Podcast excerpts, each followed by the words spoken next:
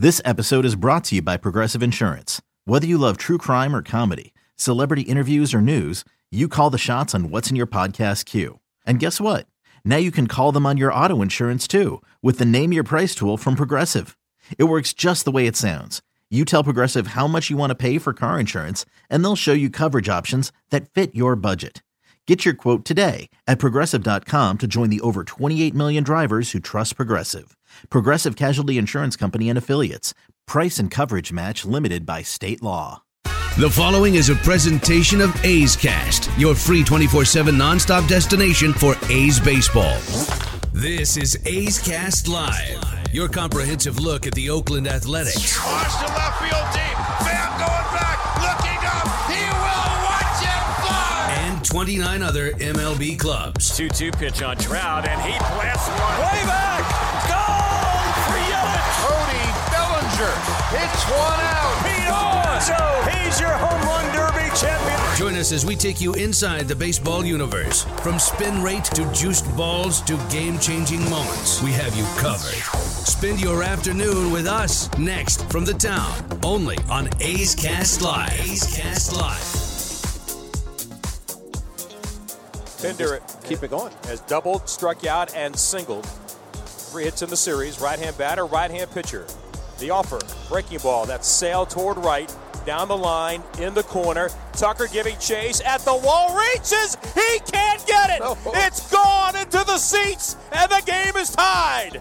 Chad Pinder sails one the opposite way on Josh James, and the A's still have a heartbeat. They've come off the deck.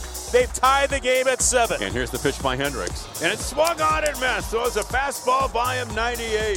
And Hendriks works out of it. And Reddick slams his bat against his knee and breaks his bat in frustration as the Astros leave runners at second and third, and Hendriks keeps the Astros off the board. One ball, one strike. Nobody on base, two out. His lead 9 7. Hendriks from the stretch. They just have the shift on the infield, and Brantley pops it up, and that's going to be playable into left field. Robbie Grossman is right there under it, and he makes the catch, and the A's have won it. Wow.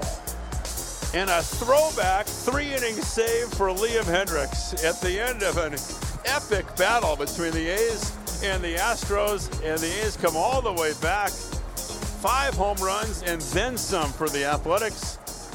And the Oakland A's have forced a game four tomorrow. Here's Chris Townsend. It's a simple question. You got eight teams left. Who stays? Who goes? Every game today is an elimination game. That's where we're at. We know what the A's deal is. Frankie Montas is going today. We still, at this point, at 9:02 a.m., uh, have no idea who the Astros are going with. Dusty Baker has not announced it.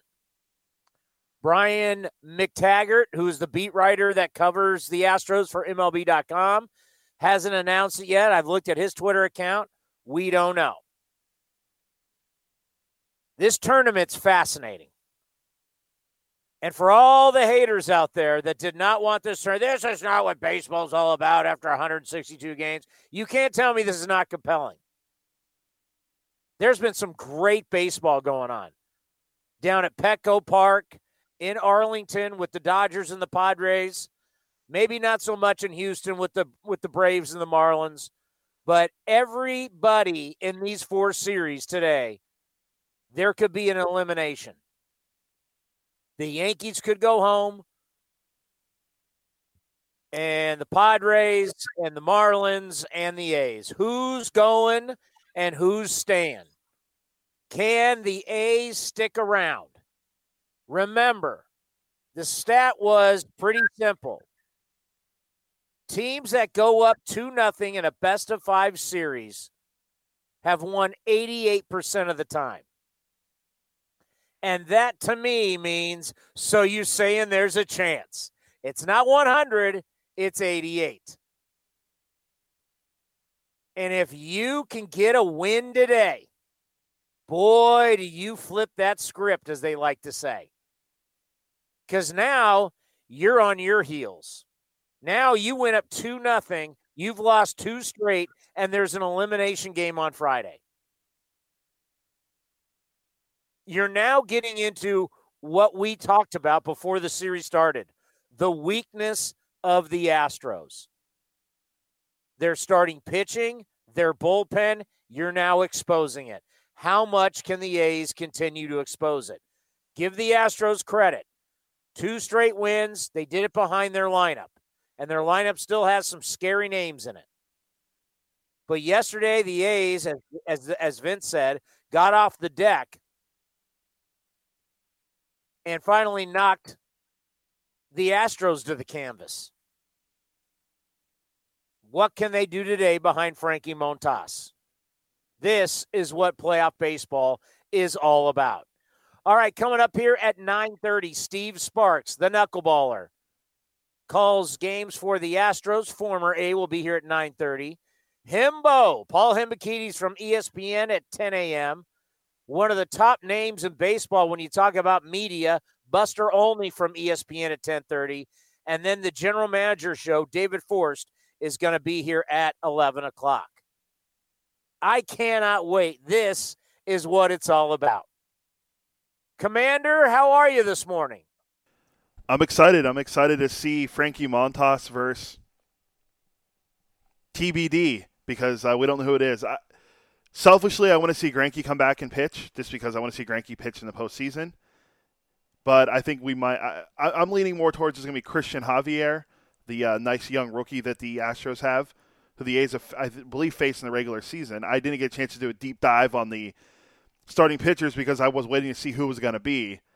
But uh, I'm excited for this game today. And you're right with all the elimination games today. I, that Dodgers Padres game last night was exciting.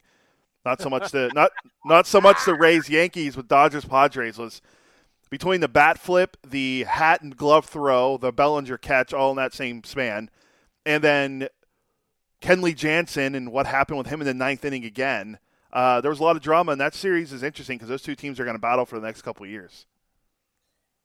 Well, it's one of the uh, it's one of the great debates in baseball from old school to new school, and it just shows that whenever you get into this, let the kids play. The kids don't play nicely in the sandbox. And I, I mean, I mean, the whole time it, it, it's been pretty ridiculous. They make it seem like it's the old school. I mean, I mean, to be honest with you, it's the old school Caucasian guys that don't like the rah, rah, rah, rah. and that's like I've always sat back and went, wait a minute. You know, they they make it. Oh, it's Hunter Strickland doesn't like. Okay, um, if you look at when Kansas City, remember Kansas City gotten all those dust ups.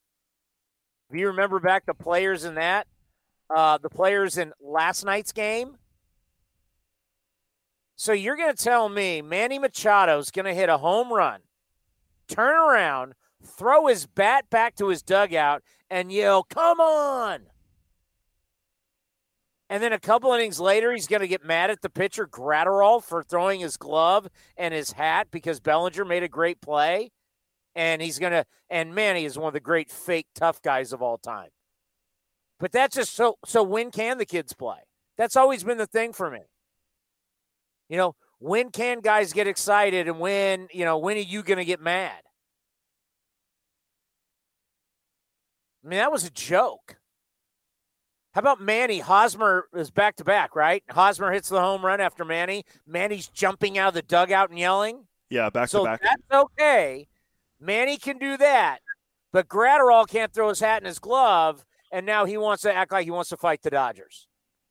Now, did he run at the Dodger dugout the way our guy Ramon Laureano did? Uh, no. he he he like goes towards home plate, starts pointing at guys, and then Manny Machado hits one back up the middle against Graterol. They end up throwing him out at first, and he runs by Graterol. Does he do anything? Does the fake tough guy do anything? Nope. So when can the kids play? When can Acuna? See, that's it's been the thing that's always rubbed me wrong is if you're going to bat flip and you're going to have all these antics and you're going to have that slow trot around the bases, you're going to do all that, then the pitcher's got to be able, as my man Trevor Bauer likes to say, you got to allow the pitchers to strut their stuff and do whatever they want. And by the way, Bauer's been fabulous on Twitter. Do you see him trolling all the different teams? Yeah. He's trolled the Yankees. He's trolled the Padres. Hey, one more starting pitcher. I think you guys would be good. But, you know, if, if you're going to have your antics and you don't want people throwing at you, then you got to ask yourself, what do pitchers get to do? I mean, because Graterol is celebrating Bellinger robbing a home run. So he's not celebrating striking somebody out. He's not celebrating by you know by beating you. He got lucked out by uh, by by Bellinger, throws his hat, and you're saying that's disrespect. This is where, okay, what are the rules? What are we playing by? How do you how can you celebrate where people don't get offended? I I mean, watching Manny Machado last night, that was just, you know, I had a buddy from San Diego say, I'm so happy Manny's on my team. I responded with, I'm so happy Manny's not on my team. I'm so happy he is not an A. I would not want to deal with him on, like, it may happen someday, but as of right now, I'm so glad I don't have to watch that guy. I don't have to watch that guy on a daily basis. I don't have to interview him.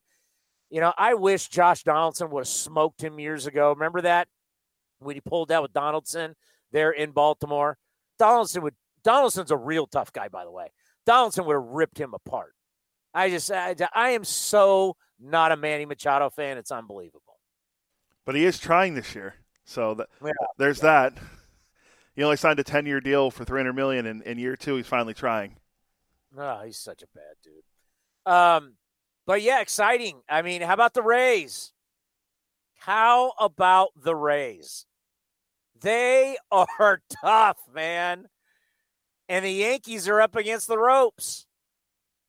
I mean, I mean the the Rays. Do you, does anybody want to play the Rays right now? Would you want to play them? They're just hot as a team. They're hot. Everything's going their way. Even though Giancarlo Stanton, don't call me Mike, hit another home run. That's six home runs already for him. I want to say impressive, but I don't think home runs are impressive anymore. This is we we are playing. They have they have doctored the baseball again. There's I is there any question? All the home runs we're seeing. I mean, we're we're acting like pitching is just garbage. Pitching's not garbage. These are the best teams in baseball, and just it's it's it's home run after home run after home run. You know, so it's like it's like Hey, that guy, I had a caller yesterday on the A's Clubhouse show. You know, if Pinder played every day, he could hit 25, 30 home runs. Well, I think, I mean, who can hit 25, 30 home runs with this ball? You just get the ball in the air and it's gone. Like every fly ball, Chris Davis had a ball yesterday. It was a fly ball. Uh, and you're like, is that going to be out? And it was like shallow center, but that's how you feel. You just hit the ball in the air and this Titleist Pro V has a chance to go out. it, it is literally ridiculous. Uh, where's our good doctor? When is she going to come on the program? When is she going to dissect one of these? oh, When's Meredith going to uh, dissect one of these balls? Because I, I, I got to see it because it's it's that ball. Giancarlo Stanton hit the center field yesterday at Petco Park. It looked like if you look at that swing, that's not like a swing where you look like you got all of it. And that thing's way out in center field. That that home run he hit the other day, by the way, I, I forgot to bring it up with you yesterday. That home run he hit to the uh, the tequila deck or whatever up there in uh, in the third deck in Petco, where it went like 458 feet. That was not the longest home run. It was actually the fifth longest home run hit at Petco Park. Number one was the Franimal Franmil Reyes at one that went 479 feet. But you're right about Stan. I mean, I, I mean, he makes it look so easy hitting a home run, so he might be a bad example. But some of the other guys, like there were two balls in the A's Astros game yesterday, both to right field when Murphy had the sac fly and Pinder had the sac fly. It, it looked like both those balls to right field. I thought they were going to go out the way that Tucker was tracking the ball. I was like, are, are those like lazy fly balls going to go out of the ballpark? But they were both sac flies. But still, like you're right, like the ball's just flying again. And you know, I love home runs as much as anyone, but you know, I think we're up to 53.5% of runs scored this postseason now are coming off of home runs. So that number one up since yesterday. It was like a 52.9. It's just crazy how many home runs are being hit this postseason. When last postseason we saw home runs decline. Remember the the Muncy ball that he hit that looked like it was, was going to be a moonshot, and it was it was a fly out to the, the warning track at Dodger Stadium. So uh, there's definitely something going on with the baseball because we're seeing what the Yankees have 14 home runs as a team, the A's have 13, the Rays have I think 12, and then the Astros have uh, eight or nine. Like that's that's ridiculous through what six postseason games. I mean, it's, it's unreal. It really is unreal. But you know, I'll just keep saying it because we had actually a caller in the uh, post game show yesterday actually complain about it. And I'm going to stick with my theory. I've never seen people not get excited. The home team, it's a home run. I've never seen at a Warrior game where they say too many threes. I've never been to a football game where they said Scott stop scoring touchdowns. We don't like touchdowns. There's too much scoring. Never seen that. People like scoring. There's too many goals. The Sharks scored too many goals. I've never seen that. So it's just it, it I mean, this is what fans like. And I, and for baseball, this is kind of a, a, a, a grand time when your sport is thriving. I mean, let's face it. NBA's in trouble, man. Their ratings are in the toilet. NFL ratings are down. How were the hockey ratings? I, I didn't I didn't uh, I didn't see how how how did the Stanley Cup do? I didn't see full numbers on it, but I do know that I read something because I think we played it before where Max Kellerman ripped the NHL like, oh, no one cares about the NHL. Apparently, ESPN's trying to buy the rights to have e- hockey on ESPN again, like they did back in the day. So it shows you the po- the popularity of hockey might be starting to grow a little bit because if ESPN's trying to get into it, then that means that something's going on. But I'm sure that the ratings were okay. I mean, it was Tampa versus Dallas; those aren't big hockey markets when you think of the NHL, but still something well, that was well, different. For Lightning, they've won that. This is they're they're a repeat Stanley Cup champion now. Yeah, the great Tampa Bay Lightning. Well, yeah. I mean, when you talk about winning two in the 17 year span, it is pretty impressive if you think about it. But I mean, Dallas has won one a couple years prior to the Lightning, but I'm sure the rating. I, I mean, I could probably find the ratings, but uh, I mean, I watched some of the games. I mean, once once the Penguins are knocked out and the Sharks weren't in, I kind of just was just watching for the the bigger star players, but I still followed. I couldn't tell you if the last NBA playoff game I watched. Once the Sixers were eliminated, I was like, I don't care. Well, you, you're like a lot of other people. It's historic low ratings for the NBA Finals, despite LeBron and the Lakers, market number two, being in it. But baseball, I mean, if this is what people want and people are watching, I know people are. I mean, I got people, uh, friends of mine that don't live in the Bay Area, constantly texting me watching the A's games. Let's face it, people are at home. People are watching baseball right now. I think baseball's thriving. I can't wait to see the numbers when this is all said and done throughout the playoffs and the postseason. You know, I hate how all of a sudden it goes to TBS and FS1. That drives me nuts.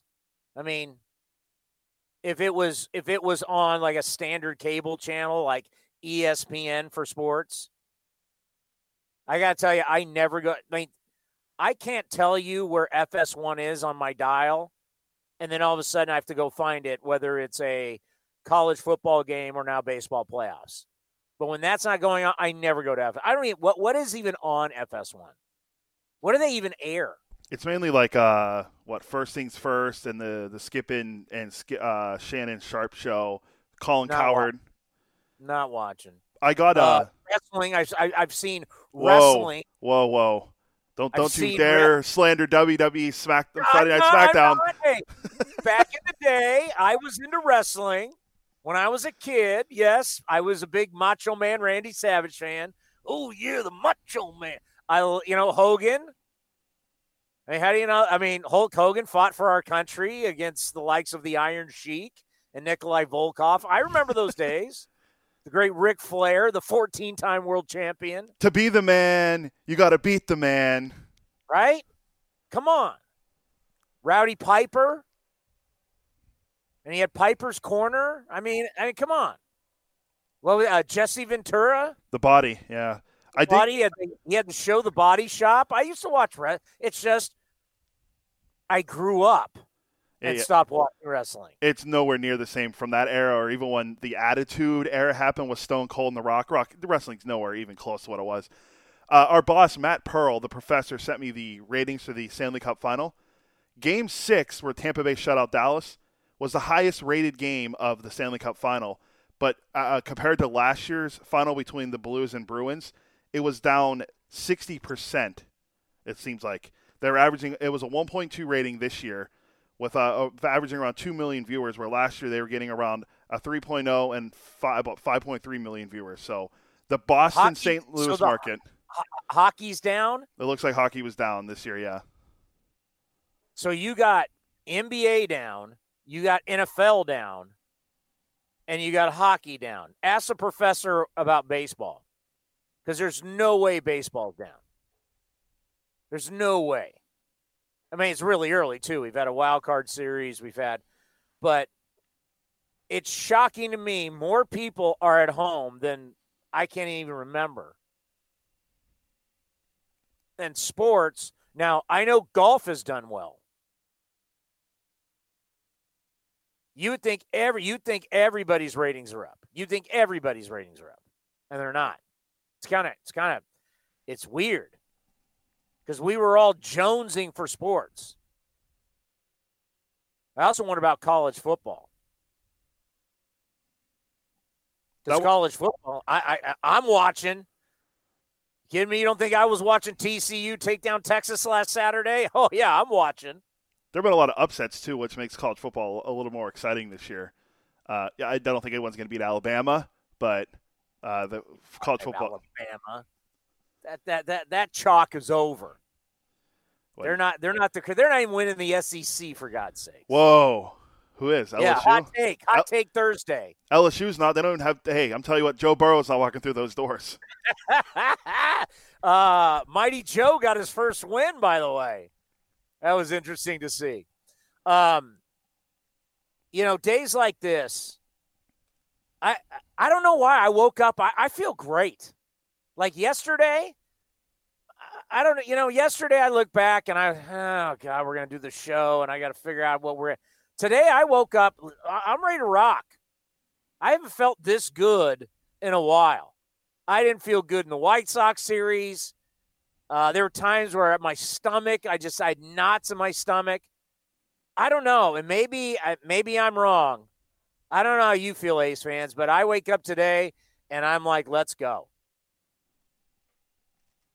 and we might just have the right guy on the mound. You know, you survived Jesus Luzardo, which, by the way, if anybody comes on the program again and calls him great, I'm gonna, I'm to have to politely stop them and go, uh, that's not the case. Did you hear the post game show yesterday when I or I, I ran his numbers for uh, September to now, Cody? Uh, I heard some of it, but I didn't hear that part. And I do have breaking news once you're done. Jesus Luzardo, since the start of September, has a 5.45 ERA. Now, if you think that's great, then we're going to have to have a talk about what the definition of great and greatness really is. This kid's not great. And I'm not picking on him. I think he has potential to be special. But potential is a scary thing. You cannot say that Jesus Luzardo is a great pitcher. He is a tremendous thrower of the baseball right now. But he's not greatness. I can go back and give you greatness of young pitchers. I don't want to do it again. I'm not going to go back and bring up what Dwight Gooden looked like or Bret Saberhagen or young pitchers who led their teams to championships. I'm not going to do that. This kid's not it yet. And it's going to be interesting to ask David Forst about that. To, to say, okay, I, I, I, I think for his resume, it's been good to get him into a wild card game, have him pitch game one. You, you didn't survive that. You survived yesterday in elimination game. He's starting to build a little bit of a resume, which is good to see. And hopefully, he's going to get an opportunity in the ALCS at Petco Park this year. But if you think that he's going to, you know, you th- people act like he's just going to go out and shove. Well, when's the last time you watched him go out and shove? This isn't double A. This isn't A ball. This isn't high school where he's been able just to go out and be better than everybody else. This is the big leagues. I don't need to go over his numbers. You see him striking out a ton of people? Do you see him dominating a bunch of bad at bats? I don't see that. Am I wrong on that, Cody? Are you seeing some dominating pitcher that everybody's afraid of? Not right now. Uh, not since September started. I, I, mean, he looked. He shows flashes in some of his starts, and you know he has the potential and the stuff to be an elite starter. He's just not there yet. He's 23 years old. Like some guys. Oh, wait a minute. I'm watching Ginger Guard Dustin May go out there and blowing people away. How old is he? I think he's 22. I think they're around the same age. Okay. I'm watching this redheaded kid from Te- he's from Texas, right? That sounds about right. I'm watching him go out there, and there's a lot of uncomfortable at bats against him. Uncomfortable. Now, I, I think Geoff Blum is correct. I mean, we're all in this era of throw as hard as you can till you need Tommy John. You know, throw till you blow, as as Geoff Blum said, which is kind of sad. But I think that's uh, where we are with pitching. And when I think about Steve Sparks throwing 100 miles an hour back in the day, that was mm. fun to watch. I mean, when you were throwing 101, what was that like? You know, it's kind of like uh, when I would uh, go skeet shooting. You know, something would just kind of fly across, and uh, you know, I closed one eye a lot of times and crow hop when I pitched. I was kind of revolutionary, but uh, yeah, 101 was was pretty frequent, and, and back in those days, it was just me and Sidd Finch. we were talking to uh, Geoff Blum about this, and, and Geoff, Geoff was like, you know, it's kind of sad. It's it's throw till you blow, but that's kind of like what we're seeing is everybody just throw as hard as you can till you need Tommy John. And John Smoltz, the Hall of Famer, has said it right, and I want to get your opinion on this. Are we going to get to a point where we're going we're going to run out of pitchers?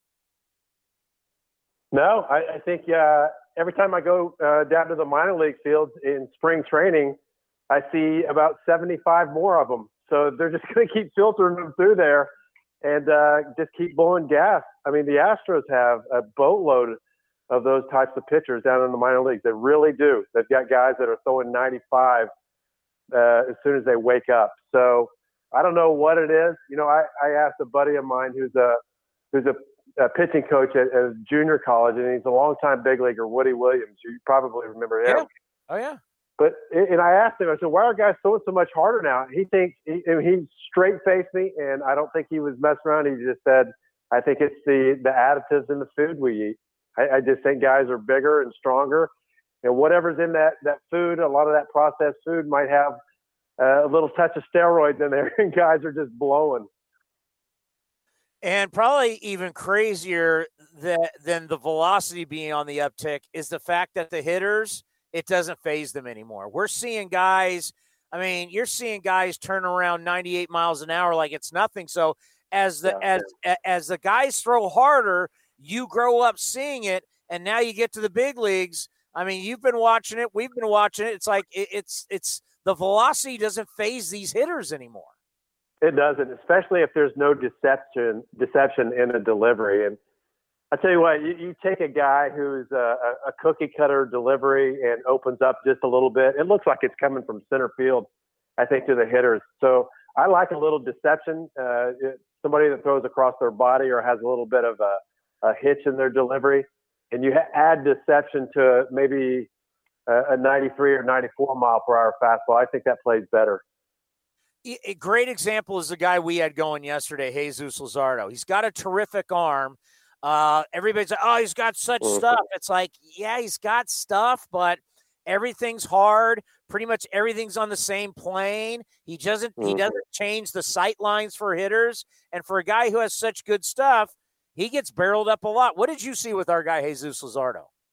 I, I think that's a, a, big part of it. And what I see with him, what I've seen a couple of times, and I've watched him on television, is somebody who overthrows in uh, inopportune times. I mean, he's got a big arm, and he's probably been able to throw it by guys his entire life. So when the moment gets a little bit bigger, rather than kind of slowing things down and your heart rate slowing down, and uh, concentrating more on location than velocity, that that extra added velocity you're trying to get usually doesn't give you anything other than mislocation, and that's when you get hurt the most. So I still think he's got a little bit to learn uh, about changing speeds, maybe, and, and dialing it back a little bit with his fastball and his breaking stuff in big moments. So, are we going to see Cristian Javier today for the Astros? At some point, I think they will. I don't think to begin with. Are they going to go opener? No, I think they'll go Greinke. Really? What? What? what so, so, like, there, there's we haven't really got the full report. Maybe you guys got it back in Houston, but he no, had nobody got it. Nobody got it. Yeah, he had an MRI or he had an X-ray, something. He went and see a doctor. What what's going on with him? Well, we didn't hear that he got an MRI. All we all we heard was that he had some arm soreness. He wasn't himself his last two starts, so they wanted to get it checked out. And you know what? He doesn't talk very much. You guys have, have read the stories and heard the stories. He just uh, keeps to himself quite a bit. So when somebody like that has something going on, uh, then the communication gets lost every once in a while. So uh, I don't think anybody wants to divulge at this time uh, of the season uh, what exactly is going on. But I'm just guessing, and I and I don't know firsthand, or, or I don't know for sure. But I'm guessing Greinke pitches.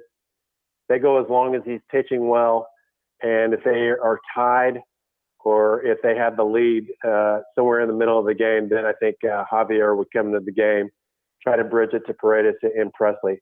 Otherwise, uh, if he gets knocked out early, I think that Luis Garcia gets into the game. They ride him as long as possible and then start, start Javier tomorrow. Well, obviously, it's a, a, do or die. If the A's are able to pull this out today, mm-hmm. how yep. does that flip the script for game five? Well, it, it, would be reminiscent of what the Astros went through last year. They got they got up two nothing on uh, the Tampa Bay Rays. Uh, then Tampa won the next two games. The difference is Game Five that the Astros, just from the scenarios that we were talking about just now, they don't have Gerrit Cole waiting in the wings for Game Five like they did last year when he went eight innings and struck out ten guys and and they cruised to a six to one win they got exposed. I mean, it, we were just holding our breath the first four games of the playoffs. Uh, you know, there's certain portions of the bullpen that's been very inexperienced and, and very wobbly uh, as far as their command is, issues go. And Oakland can take advantage of that very easily uh, with their patience. So uh, it got exposed yesterday to the tune of five runs in four and two thirds innings.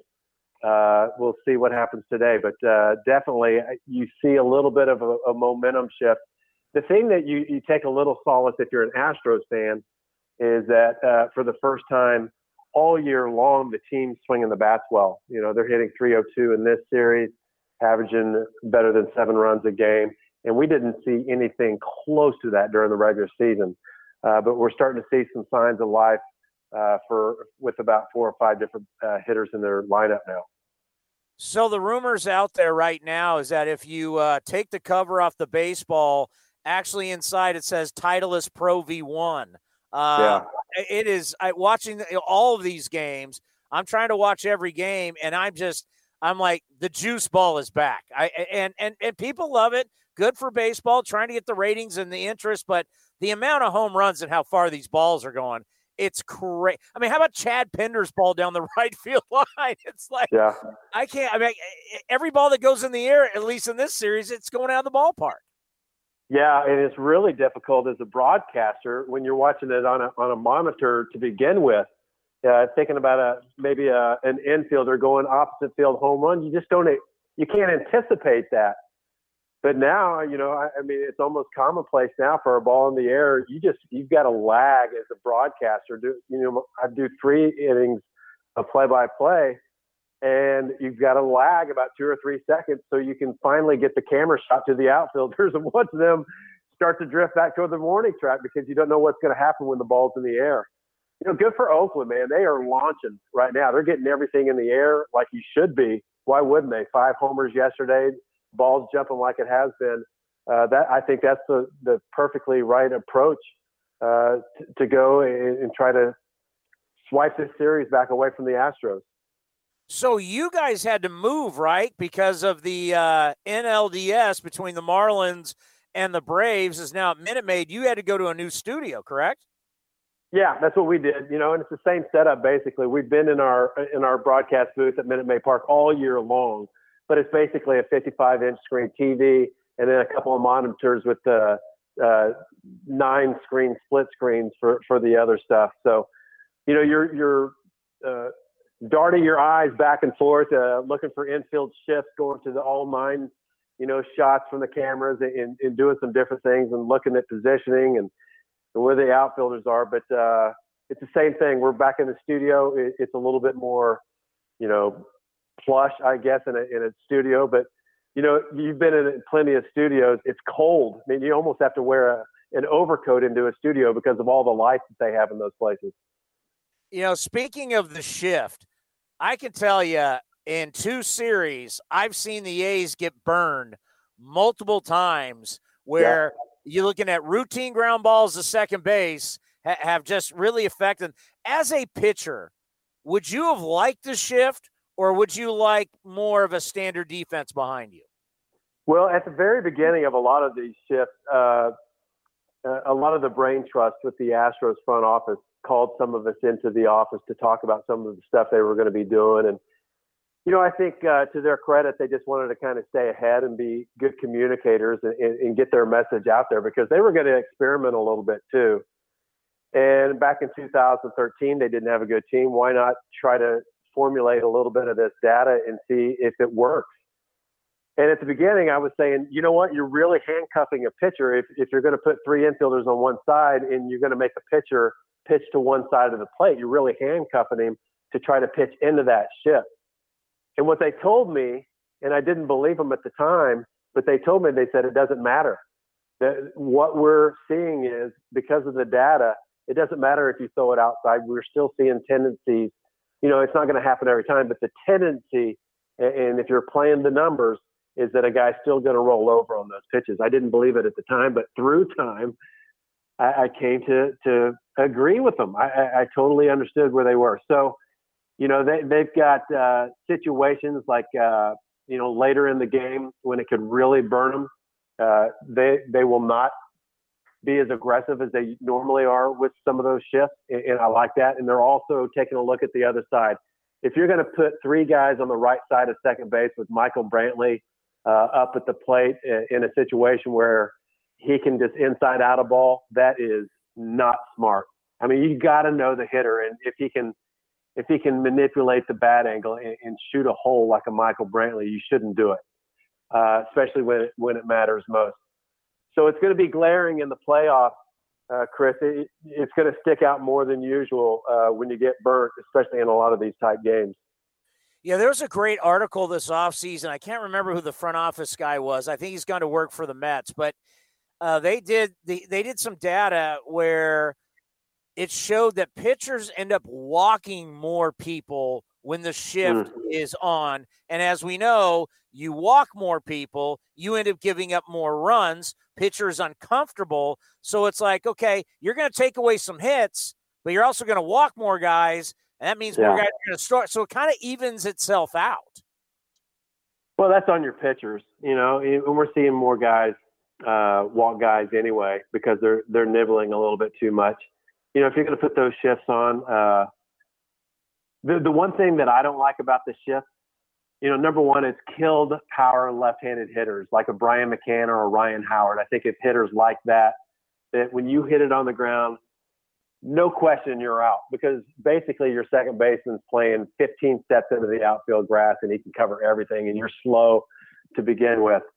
Uh, one thing I miss uh, uh because of the shifts is the hit and run. You never see that because the hit and run was de- designed to open up a hole uh, by having one of your middle infielders uh, to go cover the bag. You open up a hole and you get a guy who can move the bat around a little bit and shoot the hole the other way. I miss that play. I, I love the hit and run, or even the run and hit, and uh, that's been taken away. I haven't seen that probably in the last three, four years, maybe three times at the most.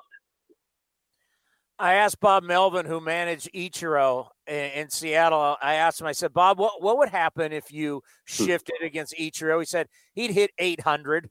Yeah, I was about to say, man, that's that that'd be like taking candy from a baby. The way he could manipulate the ball.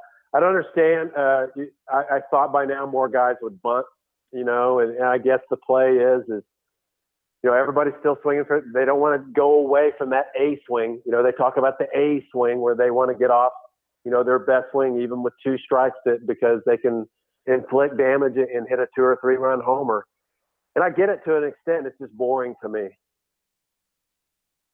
Well, we always love having you on. We appreciate the time and be well, be safe, and uh, have a good call today. And uh, I know you guys would like to end it, but uh, we want to at least get another game in game five. I'm just hoping for good baseball, man. This has been fun so far, so let's keep it going. Take care, be well, and, and uh, always hit them straight when you're out there. All right, Chris. Take care, buddy. Take care. Steve Sparks, a former athletic, uh, with us here on A's Cast Live. I just got this notification. By the way, do the breaking news.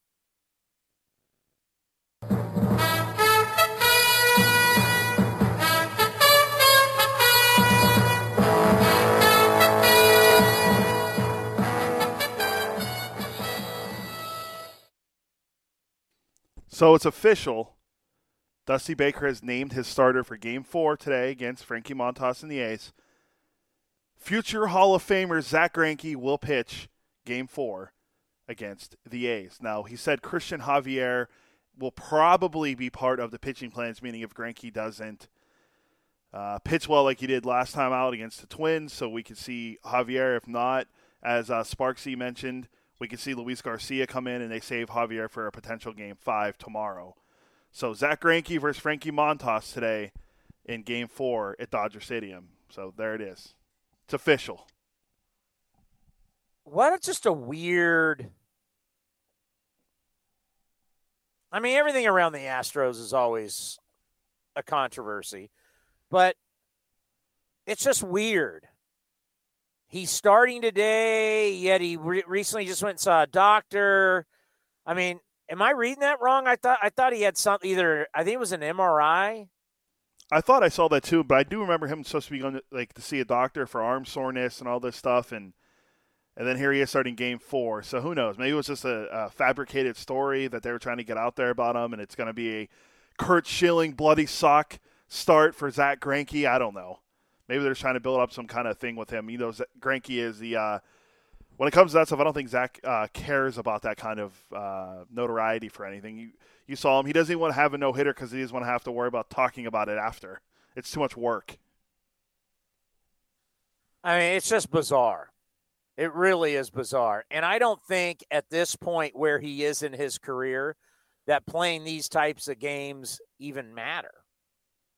I mean, watching his last start against Minnesota in game one, I mean, he's throwing 87, 88 miles an hour.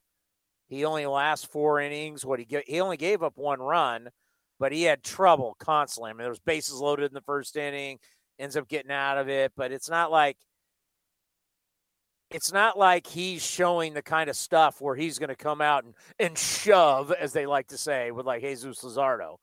I mean, he he is what he is at this point.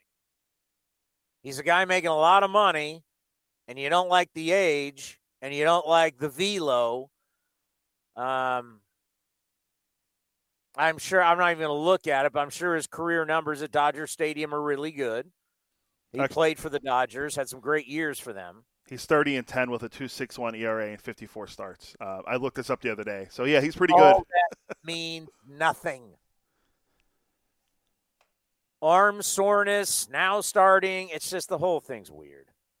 Can you guess the A's player that has the most success versus Zack Greinke?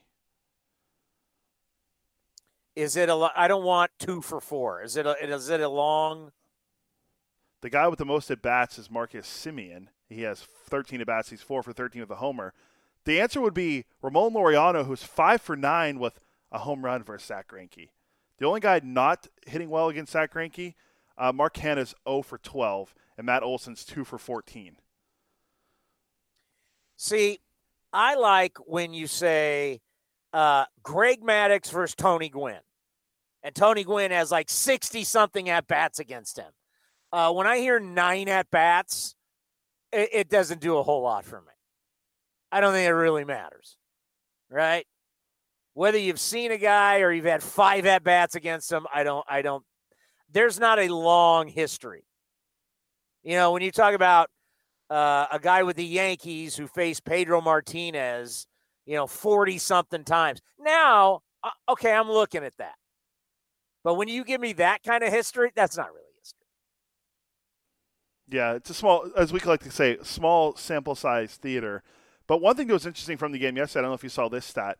Yesterday was the first time in uh, postseason history that an entire infield hit a home run in a game when Olson, La Stella, Pinder, and Marcus Semien had home runs yesterday. It was the first time an entire in, full infield had a home run in a postseason game.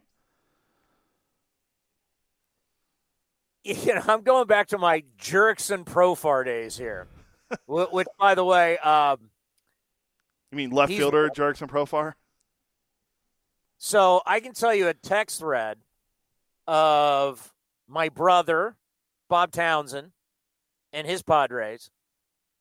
Uh, one of my dearest, oldest friends, AJ Layton, and my financial guy, Brad Ledwith. Uh, we're all on this text thread last night and uh, they're all Padre fans. I can tell you, Padre fans, they're now done with Jurickson Profar. Like every single time this guy comes out with runners, he get it. I'm like, trust me, I lived it. I've seen it. I lived it last year. Last year in the wild card game. What happens if Jurickson Profar actually takes the slider off his thigh instead of backing away like it's a bullet with the bases loaded. How does that change? How does that momentum, that crowd of 50 something thousand goes nuts? What does he do? Instead of being what a real ball player is, he backs out of the way. Oh my God, it's a slider. And then he gets out. And the rest is history.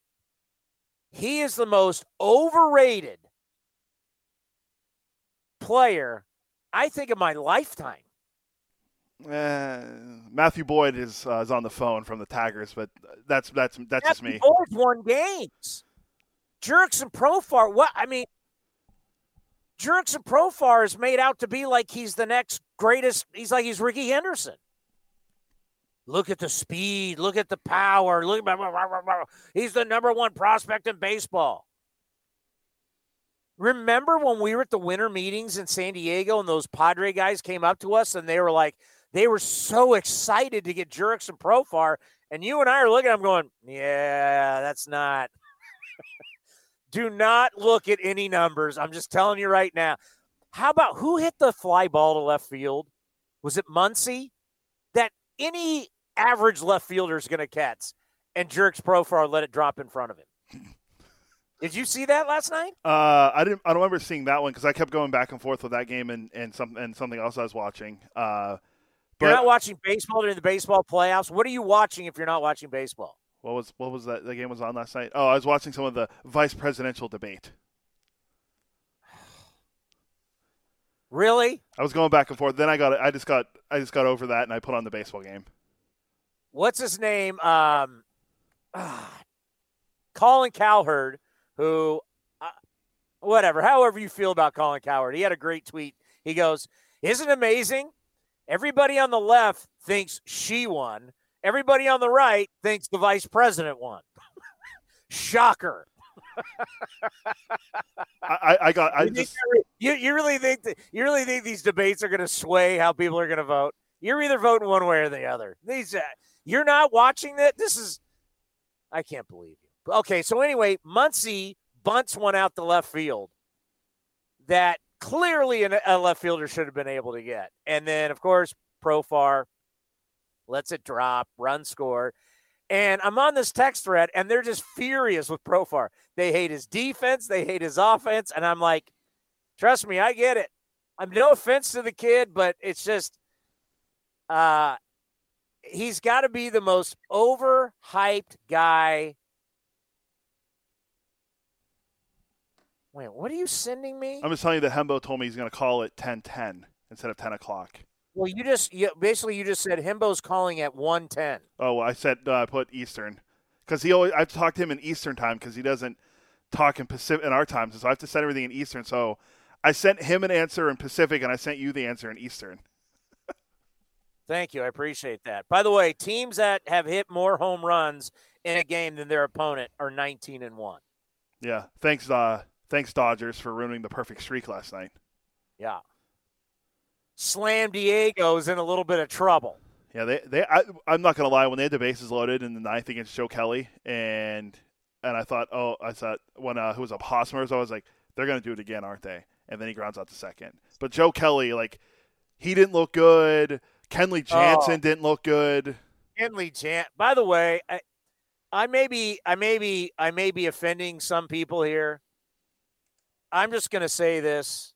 I find, and as someone who grew up in San Diego, I mean, obviously, I've lived here my entire adult life, but as someone who grew up down there, I find the Padres to be annoying. I, I really do, and I, I and I know, like, if like my friends, some of my friends hearing this would be like, I can't believe you're saying. I find them to be annoying. They're just kind of an annoying team. And maybe it's Manny Machado. I'm not a, I ever since that Donaldson thing, it's it's it's rubbed me wrong. But they're such chirpers and I'm cool with I, I'm cool with Tatis Jr. You know, when we played them, was that on a Saturday where it was the national game? It was a Fox game? Yeah, Saturday and they had him mic'd up. I think Canha was mic'd up for us. Uh, Tatis being mic'd up was, I mean, he's got a great personality. I mean, he's one of these guys that's, you know, grew up in a clubhouse. It's like the Steph Curry, Klay Thompson. Your dad's a big leaguer, Ken Griffey, these kind of guys. Uh, he gets it. He's a amazing talent. I like him. But I just find the Padres to be annoying. They're like, they're a real chirper. They're, they're, I, I don't know. I mean, I could see if I'm the Dodgers, I'd be like, who are you? You guys talk a lot and you've won nothing. And I know I should probably not like the Dodgers, but when I look at the, I mean, Mookie, how do you not like Mookie Betts? He's a baller. Happy Bellinger's a baller. Happy belated that, birthday. Bellinger, the, the catch he made, robbing the home run, to have that kind of talent. Did you see him go Adrian Beltre on the home run? He had his knee on the ground. Yeah, that was crazy. Well, I mean, that's just he has some swings like that, but the catch was even better. The home run was great, but the catch was even better. His reaction, and then Graterol again throwing the hat and the and the glove. oh, you can't do that. Don't do that. Now that those are that that that's we're willing to fight over that. But Machado can hit the home run turn around, throw the bat to the dugout, yell at the dugout, round the bases slow, yell at the dugout again as he rounds third. You can do that, but Graterol can't throw his hat and glove. I mean, it's the whole thing stupid. But I'm just saying, I, I just I find the Padres to be annoying. I, I just and, and I know a lot of people are like like you were high on the Padres and it's a slam Diego and all that. It's just they they talk a lot for a team that's accomplished nothing there's just a lot of chirping coming out. And I've seen that over this year. There's a lot of chirping coming from that dugout. Machado jumping over the railing and on the field. It's just all this, all this talk, a lot of noise coming from that dugout for a team that's done nothing and that's about to get swept. By the way, maybe that's How the about uh, that? maybe that's the attitude Jayce Tingler brought in the the new manager from the Rangers because well, I don't even know who is the manager. They got like four managers. That's another thing that's annoying. Like Who who's the manager? Who who? Okay, Tingler is is the manager, but there's two other guys. Who are the other guys? It's like Skip Schumaker and there's one other person uh, that's that's there. It's another guy, but they consider him like the triumvirate of of coaches. Like they they all feel like they can manage and all this stuff. Like I remember we went over this. I think Barry Bloom had it from Forbes like before the season started about how they have this like triumvirate of coaches and they all feel like they can manage and they all have different responsibilities and yeah, that's great. That's great and all, but like you need to have one leader and for your your baseball team and and it should be Jayce Tingler and every, I mean they're always showing him whenever anything happens with the Padres, but there was something else you, from that game you sent me last night, and I did a little bit of research. You sent me the the uh, Kenley Jansen, um, the picture of his average cutter velocity. Now, that's a pitch that he lives or dies on, kind of like Mariano Rivera did with the cutter. Kenley Jansen's average velocity of his cutter, as the image you sent to me, was 94.1. In 2020, it's 90 point. Uh, it was 94.1 in 2016, 90.1 this year. He threw his um his average velocity on his sinker and cutter last night was 89.7. That's the fourth lowest average fastball velocity of his career. He's only had a few other times where it's been lower. So uh, D- Dave Roberts won't fully commit to him being the closer. So I'm going to ask you an impromptu, not part of buying or selling, but buying or selling. Kenley Jansen is done as the closer of the Los Angeles Dodgers. I'm buying because that cutter is more like 88. I don't care what this average velocity says. That cutter ain't cutting. Yeah. He struggled last and night. He comes in, you hold your breath when he comes in now. They they don't have a real option at the end of the game now. Oh, it's Graterol. Totally. He, well, I think uh, he, Graterol got taken deep to center field and by Tatis. You trust Graterol? Hell no. By the way, coming up next, the great. You call him Roxy. I call him Alan. Alan Bernstein has sent me a text, and it's about Zack Greinke and Dodger Stadium. Very interesting. Next, right here on A's Cast Live. Streaming from the town, A's Cast Live continues with Chris Townsend. Cody, you know what I'm enjoying right now? What's that? Do you have any idea? Uh, Remember I had to go buy that fancy air conditioner for you? Oh yeah, you don't have to. Hot in my studio. You don't have to use it anymore. Oh my god, it is so nice. I'm in sweats. I didn't have to turn on the AC yesterday. You should have seen my peak. You know, the last two months that we got going again. Uh, my wife was like, I can't believe our electric bill is well. when you're running an air conditioner inside the house, you know, you're running your house air conditioner, and I'm running it out here in my studio. When you got dueling air conditioning going on, uh, it tends to drive up the power bill a little bit. But now I'm waking up. It's a little chilly. I love this time of the year for uh, the home studio here uh, for the A's, for A's Cast Live, A's Total Access, the A's Clubhouse Show, all done from the comfort of a nice, cool studio versus uh, in summertime, where if you haven't been to San Jose in the summertime, tends to get a little hot. Just a little bit. Not that bad. I like a little heat. I like summer. I like it to be warm, but uh, I haven't had to turn on the air conditioner. It really is the uh, Commander Cody air conditioner that I had to make your working environment. Um, uh, had to go to old Home Depot to make sure you had a, a healthy work environment. Uh, the great Alan Bernstein, you call him Roxy, has sent me a text, and this is why I don't trust you. Okay, you you, you statistics lie and liars use statistics. So give me your Greinke again at Dodger Stadium. So at Dodger Stadium, Zack Greinke in his career is 30 and 10 with a 2.61 ERA and 54 starts. Oh, that's so cute. So Roxy Bernstein sent me this text. and he put it out on Twitter. Follow him at Roxy Bernstein. Zack Greinke, when wearing a Dodger uniform, is 28 and 5 with a 2.01 ERA. Is that any good at Dodger Stadium? I mean, I'd say that's Clayton Kershaw, Sandy Koufax esque. Since leaving the Dodgers, okay, now he doesn't have the Dodger uniform on, and he doesn't have that lineup behind him. Since leaving, since leaving the Dodgers and pitching at Dodger Stadium, he's one and five with a seven, seven point six one ERA. You want to give me your fake numbers again? He's one and five with a 7.61 ERA since leaving the Dodgers and pitching at Dodger Stadium. Small sample size.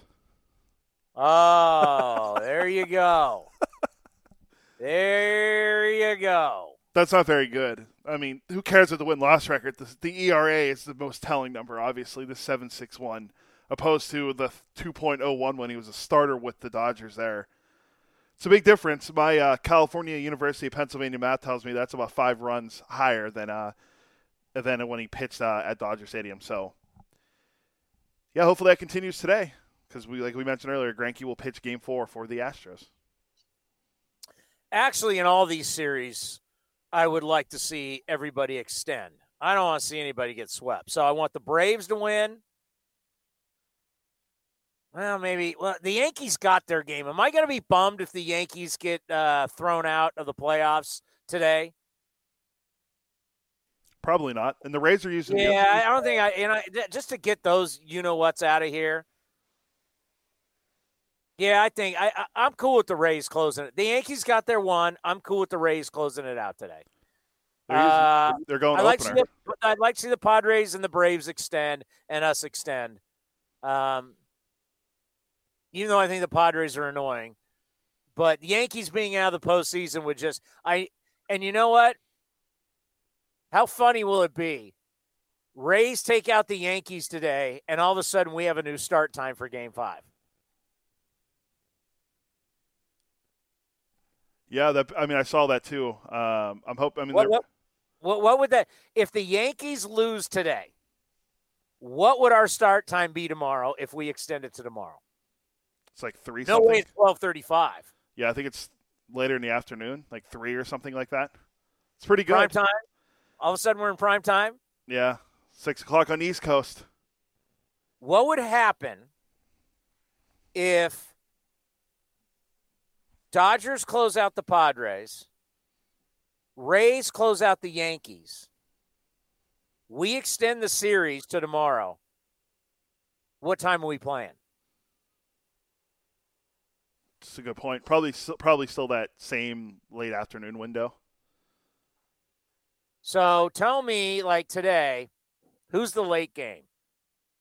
so it's Tampa, New York. Padres, Dodgers. They're going at they're going at four ten. Oh, Dodgers. That's right. They're at six oh eight. Yep. Dodgers win. Rays win. We're playing tomorrow at four o'clock. Watch. You man, that that's just going to be like so middle finger to Major League Baseball because you take the Dodgers out, market two, you take the Yankees out, market one, and now you start thinking, okay, uh, no question, the market of Bay Area and Houston, Texas, far bigger than Atlanta and Miami. What if everybody goes out today except us? So let's say Atlanta wins, Dodgers win, Rays win. We're the only ones left standing this series. And now now we're gonna be whatever they're gonna consider prime time around four o'clock. Not only that, there's one more uh, element you can add into that. What if it's A's Astros only series er, only series going tomorrow, prime time, and it's Mike Fiers in Game Five versus the Astros? Oh, hot take Thursday. or Chris Bassitt on four days rest. Either one. I, I it's it's going to be Chris Bassitt.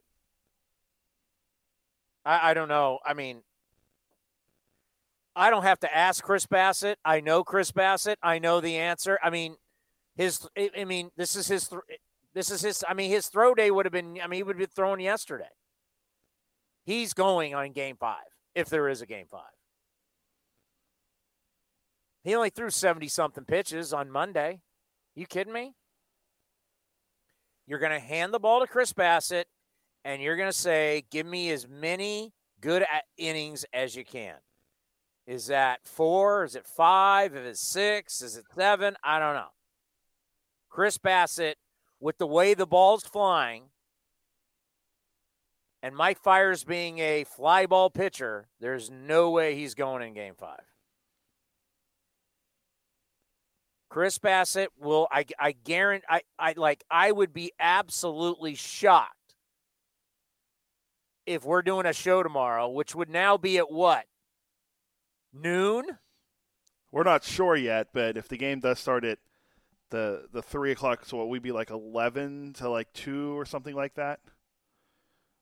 I'd be shocked if I'm not saying Chris Bassitt is starting the game. I would be absolutely shocked.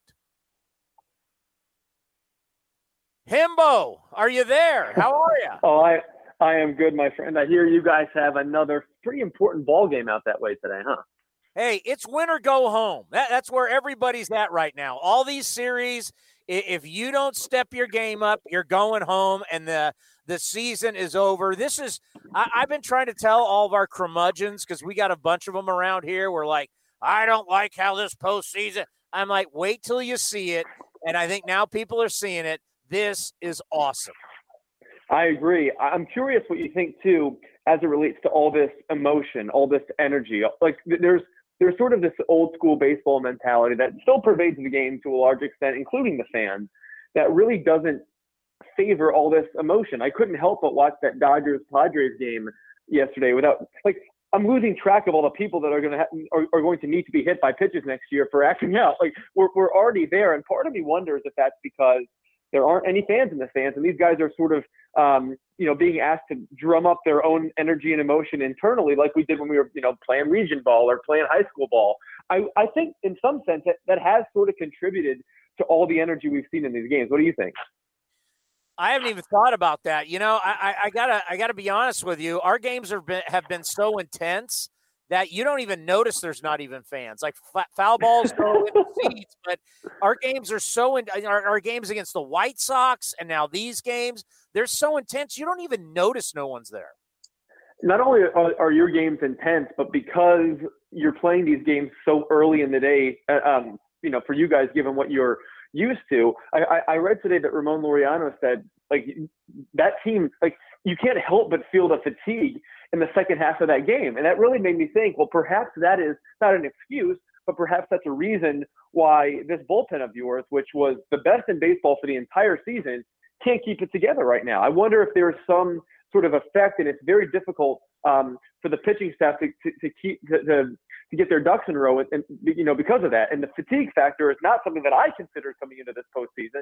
I guess we did talk a couple weeks ago and I pointed out some numbers that illustrate how much worse bullpens perform on zero days rest. So I guess it's not, it shouldn't come as a surprise that we're seeing some crooked numbers, but I definitely think that has been a clear factor in your series late in games. So uh, yeah, yeah, and, and by the way, uh, I didn't realize that I was going to be hosting a morning show uh, in the playoffs. play so damn early; it's unbelievable. Uh, Zack Greinke, uh, let's be honest, Zack Greinke, since he's left the Dodgers, and pitching at Dodger Stadium, we just had the note, he has not been very good. Uh, no, he's not. And Zack Greinke, I think is I think is going to be a guy that you guys can tag today. I mean, he, he, the stuff is, is still there to an extent. Obviously, there isn't the sort of overpowering velocity, but to me, today's game and hopefully for, in your case, the next game is going to come down to one thing, and that's going to be timely hitting. Like, are, are you going to be able to get any timely hits? Now, obviously, oh. the, the A's, you guys hit a bunch of homers yesterday, but I mean, I can't believe, I cannot believe how badly your club is hitting with two outs. The A's in this series are 0 for 25 with two outs. The Astros have eight hits and have scored eight runs with two outs. You are 0 for 25. I, I went back through the whole history of the postseason, at least during the World Series era. Since 1903, since 1903, my friend, there has never been a series in which in which a team failed to record a single hit with two outs. But you guys are on pace to do that. And the fact that you're still in this series, despite that, is pretty incredible to me and illustrates just the damage you guys can do with the long ball. We are so bad with runners in scoring position. All right, we're four for 26 in this postseason. How about the last three years? We're four for 36 the last three years. Four for 36. You guys played three games without getting a single two out hit. It's not like this is it's impossible. It is it is as in impossible. I'm talking about 120 years of baseball history, and you guys are doing it. And somehow you're playing a game four today. Now, Zack Greinke lives up in the zone. He, he's someone that you guys can tag for a couple long balls. It's become overwhelmingly clear, though, this postseason, that it's become a home run derby. And like it or not, this is just the nature of the business. I'll give you a couple numbers to sort of illustrate the extremes in the league division series so far across the board. Right now, teams across across the LDS are homering once in every 16 at bats. For context, that is Willie McCovey's career home run rate. Teams are hitting homers the same rate as Willie McCovey hit for his career. And pitchers are averaging, uh, they're striking out uh, batters at a 23% clip, which is Roger Clemens' career strikeout rate. That's what we're seeing. We're seeing home runs hit like Willie McCovey. We're seeing strikeouts like like Roger Clemens, and we're seeing it happen with all these guys across the league. These these games are wild. They're different than what we're used to seeing. And I'm not like I'm not sure it really much, it much matters whether you like it or not. This is baseball now. So you you so you better get control of your roster and build your rosters in such a way that you're willing to compete and play this way. Because if you're not, you're going to get left behind. So we're hitting home runs at the rate of Willie McCovey and striking out at the, the rate of Roger Clemens. Really? That's right. So here's the deal. Here's the note. Again, during during this series, uh, and I'm talking about all the series across baseball in the LDS, teams are homering once in every 15.7 at bats. Willie McCovey's career home run rate was 15.7. Again, across the league division series, uh, pitchers are striking out hitters at a 23% clip. 23% of batters faced have resulted in a strikeout. Roger Clemens struck out 23% of batters he faced during his career. I'm telling you, man, these three true outcomes. and We're, we're not even getting into walks. These, these, these, this is what baseball is now. This is what baseball is now. And the, te- the teams, the teams that can hit the homer, and the teams that can can can um, you know, can avoid homers uh, from a pitching standpoint are the ones that are going to rise to the top. I'm not sure we're going to see much else. I mean, I suppose if you can, I suppose if you can generate runs and, and you can uh, manufacture, it's one thing, and maybe that will happen over the course of the postseason as as bullpens fatigue. But right now, we're definitely not seeing that. What do you got with the Yankees and the Rays as the Yankees could be going home today? Yeah, I mean, hate to see it, right? So here's what I would say. Um, Aaron Boone, if, if the Yankees wind up losing today, I think Aaron Boone – um, might be looked at very unfavorably uh, by members of that fan base for his uh, perhaps getting too cute, you could call it, in game two. Since he yanked Deivi Garcia after the first inning, the Yankees have allowed 14 runs in 16 innings. And that's not a pitching staff that has all that much depth. So to blow so to blow Garcia after just an inning and to put in J J A Happ was a it was a decision that a lot of Yankees fans aren't in favor of, and especially when you consider how badly this team has pitched. And this is another case in which the compressed schedule is really hurting those guys because they're just banking on being able to start Gerrit Cole on three days rest tomorrow, but they obviously can't use him today. So they're going to have to throw Jordan Montgomery, who last time he faced the Rays wasn't able to get out of the first inning. And look, the Yankees are hitting; they're hitting homers, and it's not enough because the Rays not only have uh, a, a, ridiculously deep pitching staff, but the Rays can score with these guys because the Yankees, as we've learned, have one pitcher. They have one reliable pitcher, and that's Gerrit Cole. He shoved in game one. He was outstanding, but that's not enough. You're paying that guy $324 million, but he can't pitch every day. And so, so what I'm seeing is a pitching staff is totally crumbled, and a pitching staff that Aaron Boone, I think, I think mismanaged. Although if they win, if they if they can find a way to score enough runs to win today, you know, you, you go back to Gerrit Cole in game five, he only threw 97 pitches in game one, and they'd be favored in that game because he's throwing. That's, that's what I see. And I think people over here are ready to, uh, it, it will be Armageddon if they lose today. The Rays were 28th in payroll this year. The Yankees, of course, were first. This team is, even though even though the Rays had a better regular season record, but I think the Yankees were favored to win the series in Vegas. So their fans expected to win. Vegas expected them to win. And after game one, we all expected them to win. But that, of course, is not what's happened. Uh, by the way, that guy Giancarlo Stanton, uh, uh, that's pretty impressive. Even even though the, it, it's truly a juice ball. There's no, I mean, watching all these home runs, it's truly a juice ball. But his home runs are so impressive.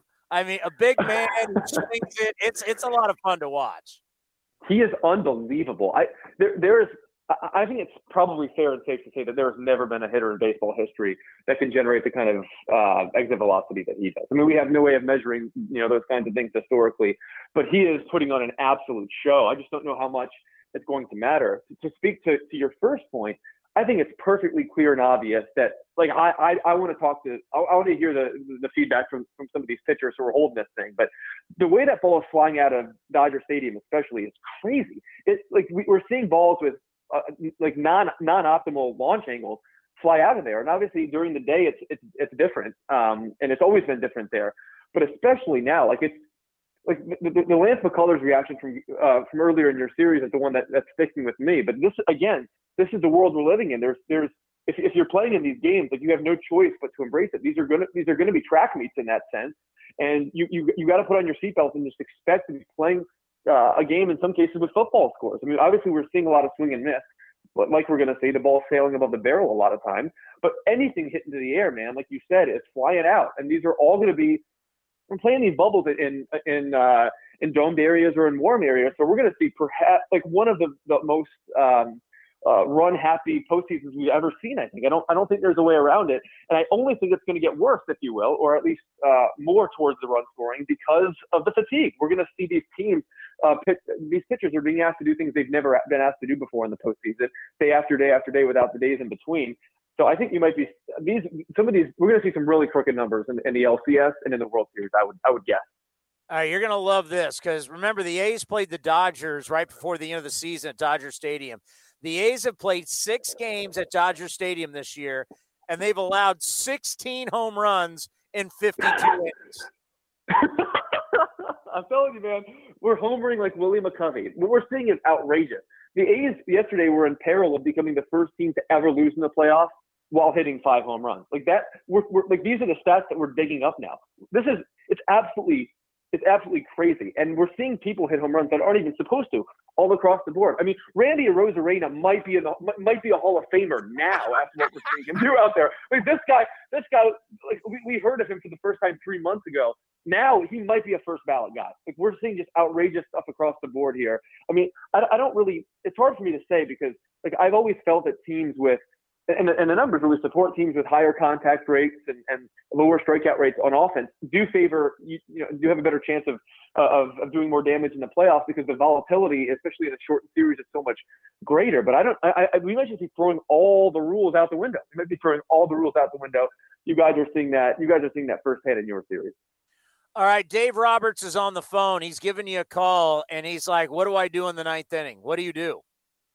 Well, I don't throw 88 mile per hour batting practice cutters, and that's what and that's what he's doing right now. Uh, what I saw from Kenley Jansen yesterday was a joke. I mean, the guy has. I, I look back at his, each of it, all three of his postseason appearances.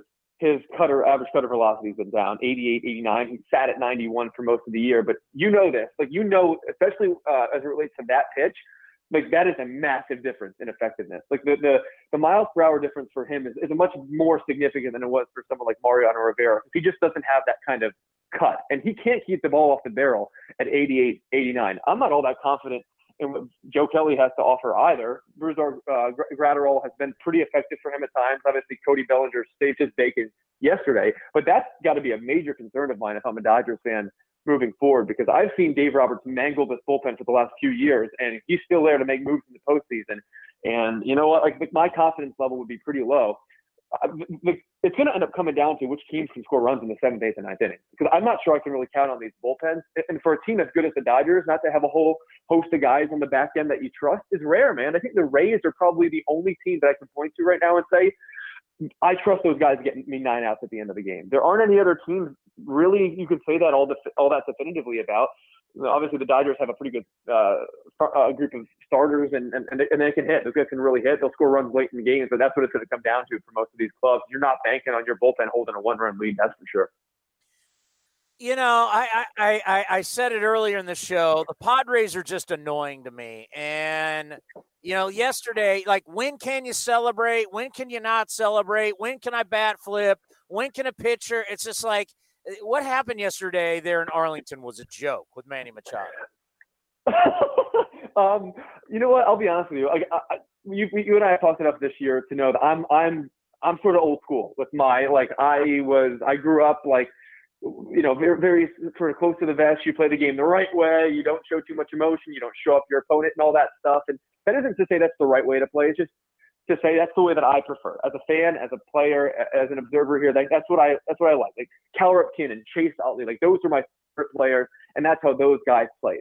To me, this sort of push and pull between the old school and the new school is actually a very charming and good thing for the sport of baseball because it creates different layers of discussion and it, it in theory at least um, brings a larger uh, swath of, of, of fans uh, together to be able to have those kinds of debates and disagreements. And I think actually fundamentally that is a good thing. I think the Padres almost have become a little villainous uh, here, and that's good. I mean, Manny Machado, let's be honest, is one of the most unlikable players in the sport. Fernando Tatis, who also acts somewhat emotionally, is one of the most likable people in the sport. I mean, they're sharing the same side of the infield. They act similarly, and yet, you know, uh, Tatis Q rating is off the roof, whereas Machado is one of baseball's villains, and he's cool with that, and that is a good thing for the sport, in my judgment. Now, to be clear, like you're right, the the, the antics, uh, if you will, are super confusing and hard to follow. Like I said on the front end here, you can't like there's a there's a case of like whataboutism in baseball that I just don't quite understand. Like you can't have it both ways. You can't be you can't you can't show up your opponent and then freak out when they say the same thing to you. You know, I mean, if you if, if you if you're gonna homer if you're gonna homer f bomb and chuck your bat to the dugout, well then you can't be upset when when Bellinger robs you of a homer and those guys are freaking out over there. Like you just can't have it both ways. Like I didn't think what what Graterol did was cool either chucking his his glove and his his his hat. Like it was so uh, it was so bush and immature in my opinion. And again, just my opinion, and I think it's a good thing for the sport that we're dealing with this. But we you can't have it both ways, man. Like this is if this is how you guys have established the series is going to be, then so be it. I actually think the emotion in the postseason is a good thing for baseball. Just don't cry, you know, next July when you're wearing them uh, after you act this way. Because if baseball chooses to police police itself like that, then who am I to tell them that they're wrong? That's how I see it. But ultimately, what's happening now in that series, I think, is really good for the game and what's become one of the best rivalries in the sport. Let's end on this. Uh, you're in television with ESPN. I, I know baseball's doing well, but why do you think football, basketball, hockey? Why do you think their ratings are down? Uh, I think there's probably a like that's a complicated question, and like most complicated questions, there are complicated. There's a complicated answer to it. I think generally speaking, people everyone's schedule and and uh, everyone's schedule and internal clock, if you will, is so askew because of what's been just such a crazy year. So like this, like right now, LeBron James is pursuing, you know, what, what would be a, a huge. This is his fourth uh, fourth championship and his chase of Michael Jordan's legacy and all this stuff. But I mean, these games are being played in October and and they're overlapping with football, and it's just so hard. I think it's just so hard for people to reprogram themselves because it's not just it's not just you know football or basketball. It's literally everything. Like it's literally everything. There, I, I read an article the other day that was illustrating how just across the board things are, are down from a TV perspective uh, in the world of sports, and that's just the world we're living in now. It's hard. Like, I think when we started this whole thing, and you and I were talking in you know March and, and April about what this what the next several months might look like, there were so many unintended consequences socially and otherwise of the pandemic that we just had no idea what how, how those things would materialize. And for some reason, people are just watching less sports on TV. Now, I, I think people are creatures of habit, and uh, like the time time of year is a super important thing, and people's regimen and schedules are super important. But also, people's regimens and schedules are very different now than they were six months ago, almost across the board. People like our lives have changed so much since you and I started talking about this six months ago. So I really don't know, to be totally honest with you. Um, but like, like, like I said, most things have a complicated answer, and there's probably a, a, a variety of factors for why those ratings are down across the board. And if I knew the answer to that, I think I'd probably get promoted to ESPN. you are the best, Hembo. we will talk to you soon. Enjoy these playoffs. When you have your good friend Buster Olney on next, you just ask him. Ask him how hard Hembo parties. I promise. I promise he'll have a good answer for you. I, am going to ask him next. Keep keep using that trigger, even in the winter. Keep trigger. All right, baby. You, you smoke away. All right. Take care, buddy. The great Hembo. Coming up next, we're going to have Buster Olney from ESPN right here on. Should we break, Cody, or no?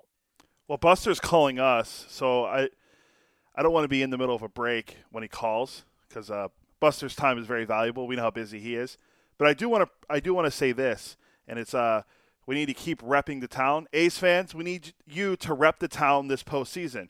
You can win an A's flag by entering at athletics.com slash rep the town ALDS before midnight on Friday the 9th. That's right. Just visit athletics.com slash rep the town ALDS before midnight Friday. 50 lucky winners will be randomly selected. Show us how you rep the town all postseason with the hashtag rep the town on social media. Are we getting one? I hope so. I mean, I see. I mean, I'm, I'm sure we can. I, I think we know some people that we can pull some strings and maybe get one, hang it up in the in the uh, the chicken pie shop of Walnut Creek remote studios here in San Jose. Well, your studio, mine's my living well living slash dining room in my apartment. So I don't know if Dina, my fiance, will like a flag hanging in our dining room. But I mean, I could put it next to all my bobbleheads and stuff uh, that I have because I get one shelf on the bookshelf and it has my bobbleheads on it. So, um, sure we could figure something out for us to get a flag. But uh, Hembo actually mentioned that to me earlier about make sure we ask Buster about his partying habits because he will have a great answer because he always mentions on his podcast about how Paul Hembekides is a wild partier uh, according to uh, Mike Greenberg or something like that. So I'm curious to see what Buster says when we ask him about it. Are we calling Buster or is he calling us? He's supposed to call into us. Okay. Well, Hembo's been out on the boat. He's been I mean, he's been living the life during uh, quarantine. Bought a new house. I mean, you know, quarantine life has been good for him. It's just, it, it is really odd, you know, all that time when you'd watch ESPN and, you know, to watch people do television from their homes is very odd.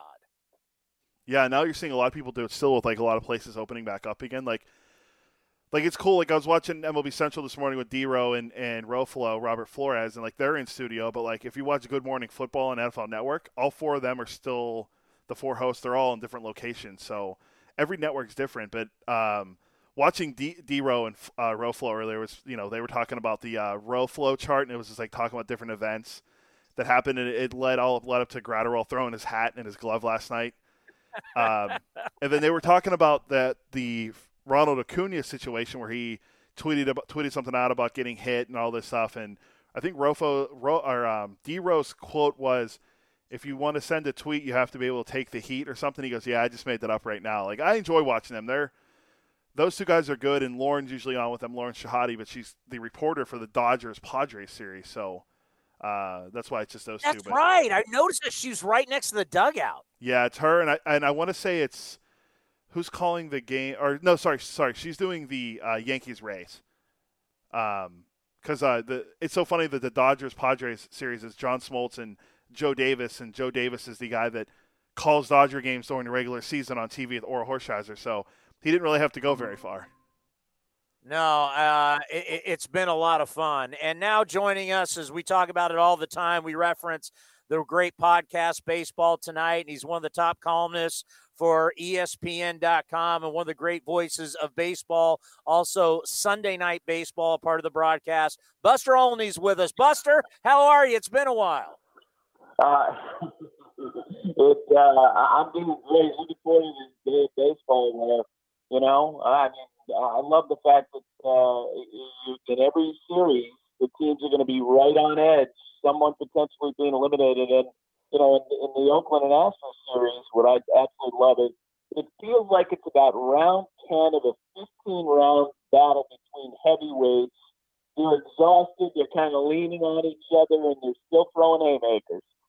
I got to tell you, Buster, after the White Sox series and now this series, I can't tell you how many times I've had knots in my stomach it's hard to watch. You know, I keep score for every game.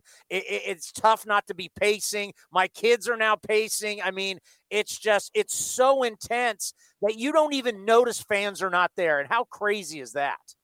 Yeah, well, and that's the thing that you definitely have noticed uh, since the, the playoffs started that, you know, there's no question that during the regular season, the players miss the fans. But now that you've got something on the line in these games, and every moment so meaningful. Uh, that doesn't matter. I'm sure you got a chance to see some of the Padres and Dodger game last night. with those guys going at it. It's the same way. It's funny you mentioned about you pacing. I actually, you know, that game uh, was so tense yesterday. When Pinder hit the home run, I was actually on a on a six mile walk. You know what? I, I just it's easier for me to absorb and listen to it on the radio. Oh, I know. It's uh it's a lot all these games have been a lot of fun. And you know, when I think about today for the A's, and, and it's an elimination game in all four games today, you know, it's either win or you go home. Uh, when you think about Zack Greinke and just how bizarre this has been, uh, the way Dusty Baker's talked about him, supposedly saw a doctor. We weren't sure he was going to be able to go today. Now he can go. Uh, what do you think Zack Greinke has left right now in 2020? Well, he, he probably, I mean, I think it's pretty fair to say he's not going to be close to 100% physically, but he's an incredibly smart guy. Uh, and the way that he pitches in the postseason, and he always has, and some of his Dodger teammates, former Dodger teammates, used to talk about this. You get into a postseason game, and even when he's 100% right, he's going to nibble, nibble, nibble. And that's probably what we're going to see today. You're going to see, you know, 88 mile per hour fastballs, some cutters, He's going to throw that curveball, and the great challenge, and I'm sure it'll be talked about among the uh, A's hitters. Just be disciplined, wait him out, uh, and, and you know from the from Oakland's perspective, um, you know let him build his pitch count because he will do that, especially in the postseason. Force him to throw you know 25, 30 pitches in an inning early on. I, I really would be shocked if he saw the sixth inning today. Um, you know, based on the circumstances. Uh, you know, based on how he's pitched so far in this postseason. And yesterday, finally, that was the script we had been talking about going into the series is you got to get to this inexperienced bullpen. Finally, we saw that. So if you're Dusty Baker, how do you try and get 27 outs against this A's team? I, I think I think that it's going to be this way in a lot of this series. We're at the point now, and I personally love the idea of playing these games on consecutive days and not having the travel days, not being able to rest bullpens. Um, you know, Yusmeiro Petit may not like that, you know, having pitched three straight days. But I do think that there's, you know, this is the type of situation where um, the managers like Dusty are going to have to rely on guys that they don't typically rely on. It's funny, just before I called you, I got a text from a manager with another team who said, "Hey, who, who's the first guy in after Greinke?" Because he knows like he that that you know it's the same question you had. I, I don't know the answer to that. I don't know how they're going to structure it. I know Brent Strom, their pitching coach, well enough to know you know how adept he is that he is going to have a plan and Dusty will have a plan. But days like today, when you got to rely on the back end of these pitching staffs, you just don't know. You might get two scoreless innings, or you might have a guy standing out there, as we saw the with the White Sox, and the way, way they melted down in the final game of the the series against the Athletics, you might have a situation where the manager's scrambling around looking for anybody who can throw strikes. The, the, the, game of baseball right now, it's crazy. We just had your buddy Paul Hembekides on Hembo. By the way, Hembo wanted me to ask you uh, how big a partier he is. uh, well, according to Mike Greenberg, uh, he is a big partier and, and, and, the, an inspiration to Greeny now that he has to live vicariously through him as an old man. well, he just had the stat for us that we're homering at the rate of Willie McCovey, and pitchers yeah. are striking out hitters at the rate of Roger Clemens. That's crazy. It is crazy, and I think over the course of a regular season, it's not sustainable. I know there are people around the sport. Uh, I mean, I, I I really believe this. We're starting to see the pendulum begin to swing back the other way in terms of sentiment within the game where um, you know folks are beginning to say for pure entertainment value over the regular season, this is not what we want. But in these short series, you know, it's certainly entertaining with the way these games are playing out with big swings like we got from Pinder. Yeah, it's uh, any ball that goes in the air. I remember growing up at Dodger Stadium was a pitcher's ballpark. Uh, now any ball that goes in the air in this series, the ball is flying out. And then you go down to Petco, and what a battle this has been, and a lot of criticism about game two. And the New York Yankees and the Rays got a chance to knock out the Bronx Bombers today. And I tell you what, uh, if in fact the Yankees get knocked out, then all winter and then next spring training and then during the course of next season and, and going into the playoffs because the Yankees are always going to be loaded and probably make the playoffs. Aaron Boone's going to have to answer questions about that decision to start Deivi Garcia in game two and then bring in Jay Happ after just one inning. Um, I, you know, I live here in New York and I, you know, see the criticism, read it, hear it. No one can understand why they did what they did. Now, um, you know, a couple managers texted me and said that the unfortunate thing is Booney has to be the one to answer for it because you know that that's a collaborative decision within the organization. But it's a head scratcher because you couldn't really see a clear statistical, uh, you know, a matchup advantage that was going to be gleaned by that decision. And and now, and I always used to joke with Bruce Bochy, who I covered uh, with the Padres at the time that he became a manager. When uh, the Giants were going through those championship runs, uh, I, I'd go up to Boch and say, Boch, I'm trying to keep track of you. Are a genius or an idiot today? I mean, every day I'd go up to him because let's face it, in the postseason, everything is viewed through the prism of the result. And it worked out badly for the Yankees, and it'll haunt them over the winter if they get knocked out by Tampa Bay, which is a really good team. You know, I'm, I'm glad you brought a, brought that up about the effort, and I always like to go back to the Golden State Warriors because I think a, a, lot of people understand that here in the Bay Area when they were winning championships, it was about Steve Kerr, Bob Myers, the entire front office. You know, for some reason, baseball fans want to still believe it's Sparky Anderson, Earl Weaver, Tommy Lasorda. The manager makes all the decisions, and that's just not the case. Not with any franchise. It is about the manager and the front office, they all work together. If you could explain that for my audience, that it's just not one manager pulling all the strings. You know, and it's very interesting because one of the teams that was absolutely at the forefront of that in terms of the input of the front office actually was, you know, were the Athletics. Um, you know, the perception was is that uh, you know Bob Melvin, um, part of the, his excellence as a manager is that he was really good at working collaboratively with the front office, you know, taking their ideas, uh, implementing it, uh, implementing some of them, you know, using the matchups during the course of the game. I, I don't think that the the idea that these are comp- all dictated from front office is completely right. I do think the managers have to have some discretion. I remember Terry Francona, who has a similar situation with the Indians, telling me, you know, a lot of times these guys bring ideas down to me, and I'll tell them, you know what, give me a couple weeks. I'll work on that. I got to talk to the players. I got to put some some wheels in motion.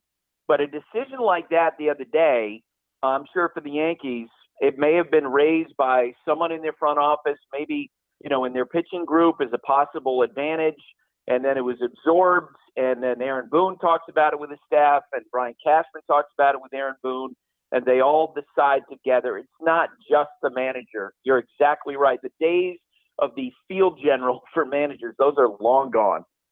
And I know some people criticized the playoff format because we got all these all these teams playing somebody in your own division. But since everybody knows each other so well, I mean, basically you got four series where nobody likes each other. I kind of like it. I love it. It was the coolest thing going into this division series that you had all this recent history of uh, of anger uh, and you know bad blood between the teams. And you know, in the first days when they do the the pre-series interviews, everyone downplays it, but it's there. Um, for example, you know, I heard that. Um, and, and I don't know if you guys have talked about this, or if you've heard it. I've heard that the Astros players, because they're staying in the same hotel as the Athletics players, they bumped into Mike Fiers at some point, and I don't. There wasn't anything physical but I don't think there were a lot of warm words spoken. I think it basically was a, a lot of stares going on. You know, that's part of the history going on here. I think that's pretty cool. Oh, I absolutely love it. Well, let me tell you something. We bring on Hembo, we bring on Sarah Langs. We talk about your podcast all the time. It's the best in the business. I always appreciate your time. It really is uh, big for our show. Thank you so much. Enjoy the playoffs and let's talk soon. You too. And uh, for for your sake, fingers crossed for the A's. Ah, we love it. Thank you, Buster. Yep. Take care. Bye. The great Buster Olney right here on A's Cast Live. I did not hear that. Did you hear that? I have no, I had I didn't hear that. No, so that's news to me. I mean, he's right. he's dialed in more than we are. So. Whoa. I mean, it's just a fact. I'm not seeing anything new on Mike Fiers. That's interesting. You know what? I'm so tired of these guys. Baseball's tired of, you know, um, that just reminds me of something uh, that I had in the postgame show yesterday. Is fans, our our fans need to get a grip. Okay, I'm seeing nothing. All stories are old. I put in Mike Fiers. Mike Fiers runs into Houston now. I, nothing. Yesterday, I got texts. I saw it on Twitter. We're getting hosed by the umpires. Not only are we fighting the Astros, we're fighting the, uh, the you know, I had people saying after my interview with Rob Manfred that he doesn't like the A's. I mean, folks, stop it. Really? You sound like trolls. You really do. Just stop it. I said last night, I'll say it today. Rob Manfred is doing any everything he can to help John Fisher and Dave Kaval. He has met with them. He has flown to the Bay Area. He's talked to politicians. He's doing everything he can to help the A's get a new ballpark. Stop it. You think the umpires like the Astros? I brought up this point. I've never heard it. You tell me, Cody. But how is it possible the umpires like the Astros and would want to see the Astros win? The Astros were cheating underneath their supervision. So I talked about whoever was the umpire on that given night on the first base side and kept hearing banging of trash cans and didn't do anything about it. Isn't it the umpire's job to run the game? Don't they control the action? Umpires, hey, lights go out, umpires can call the game. Rain comes down, umpires can call the game. They're in control of the game. Why didn't an umpire walk over to AJ Hinch and go, Why am I hearing banging constantly coming from your dugout? Isn't it their job to police that? They're the police of the game. The Astros make the umpires look bad. You think the umpires are rooting for them? There's nobody in baseball. I don't care where you work. I don't care if you're a, a, a know nothing talk show host like myself, a lower level employee like Cody, or you're a general manager, you're an umpire. Nobody likes these guys. And if you're an umpire, they made you look stupid. I haven't heard this point yet. I brought it up yesterday. Have you heard anyone say this before, Cody? No, I. Why? Why? I don't. I, you're right. Why would the umpires favor the Astros? And if you're going to bring, I up, don't know. You ask some of our fans, they think, "Oh, we're fighting the." I'm like, okay, catcher's interference. Guess what? They can hear it. You may not really see it, and video may not show it, but catcher's interference. They, the catcher, the hitter, the umpire, they can hear the the the bat hit the glove. It makes a different sound. Sean Murphy did not tear off his helmet and turn around and go, I can't believe you called that because that's an error on him. He didn't dispute it. But either way, it didn't matter. But all you people out there, stop. Stop with the conspiracy theories. Okay? As I said yesterday, I'll say it again. This isn't Al Davis. This isn't Al Davis suing the NFL. This isn't the NFL feeling like Pete Rozelle had a shortened life because of all the stress he had from Al Davis and the Raiders. So now the NFL, Paul Tagliabue, they're going to come down, give you a bad schedule, and all the flags going against you. This is not that. Rob Manfred does not hate John Fisher. He is a big fan of Dave Kaval. Stop it. The conspiracy theories are not real. And you sound like clowns or your keyboard tough guys you sound awful on Twitter. You make us all look bad. Stop it. We're better than that. And the umpires, I mean, I would love to have an umpire on because we can go through that chart that that one baseball fan put out and he went through all the games and he did the number of bangs. I'd love to go through that chart, find an umpire who was on the first base side of the Astros dugout because yesterday I couldn't remember. I was like, are they on the third base, first base? So then Fosse and a couple of people texted me it's on the first base side. I would like to get umpires who are on the first base side for those games where there's 30 to 40 bangs of a trash can and go, You didn't notice that? You didn't police it? You didn't walk over and look at the manager and go, Why are you guys banging trash cans only when you guys are up? What's going on here? You realize it's the umpire's job to police the play and everything that goes on on the field and in the dugout. That's why if you're chirping in the dugout about balls and strikes, they throw you out. They police the dugout, just not the grass, just not the turf. They police the dugout too. They have the right to go over there and question what's going on in the dugout. They are in control of baseball.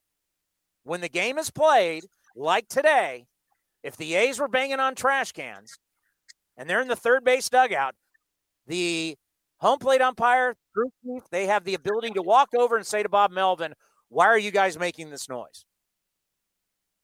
But they didn't. So if I'm an umpire, these guys showed me up, made me look bad. And I wish people would talk more about that. But just stop with the whole um, the umpires are against the A's. Come on. The A's have likable players. The A's don't have Manny Machado. Okay? The A's don't have Alex Rodriguez. There, there are villains in the sport. The A's are not villains. And by the way, this whole talk about fighting, these guys are so soft. I mean, come on. You know who's not soft is Ramon Laureano. And I love the story of Chad Pinder. Can we play some Chad Pinders here? You know, somebody has got to step up and be a leader. Somebody has to say, I don't want to go home. Somebody. And that somebody yesterday was Ramon Laureano and he gave the team a spark. And after the game, Chad Pinder talked about it. Here's Chad Pinder on his home run and how Ramon Laureano got him all fired up. Oh, it was awesome. I mean, you know, right before that inning, uh, Ramon Ramon got everybody up and got everybody fired up, just saying this wasn't it. You know, we kind of talked yesterday about how the momentum, you know, when we score, it seemed like they scored back and, and and punched us back, and we hadn't been able to respond. And Ramon kind of nipped that in the butt, and uh, he had an incredible at bat by Simi, and then another great at bat by Tommy, and uh, you know put us in that position. Just it was it was awesome. And I know, I know that you don't want to hear about the Giants. I get it. But Cody, doesn't this remind you of Hunter Pence in Cincinnati? Oh, 100%. Right. Hunter Pence is like, I love you guys. I don't want to go home. I don't. And the Giants end up winning and not being eliminated and winning the World Series. It reminds me of Hunter, and it's made Hunter Pence, you know, he, it's, he's going to be a guy that, you know, he was, I don't think statistically was a great Giant, but he'll be remembered as a great Giant because of that. It's moments like that that make your legacy.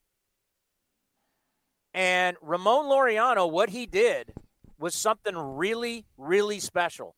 That's called leadership. It's why I didn't care that he ran at the Astros dugout. He's a tough guy. And I don't care if he's not having a good series. Ramon Laureano just may have changed the series and had nothing to do with his bat or his glove. Here, one more on Chad Pinder on what Ramon said to fire up the squad. Yeah, it was in between innings. You could kind of just feel like when we got into the dugout, the energy was down again. Kind of get that same like flatline feeling, and uh, Ramon was having no part of that.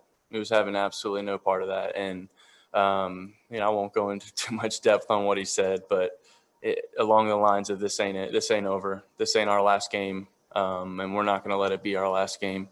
We've gone through too much and had too many good things happen throughout the season, and to leave here, you know, getting swept, and we just got to keep getting to the next day, and that's that's kind of kind of what I got from it with uh, you know Ramon's intensity tangled in there a little bit.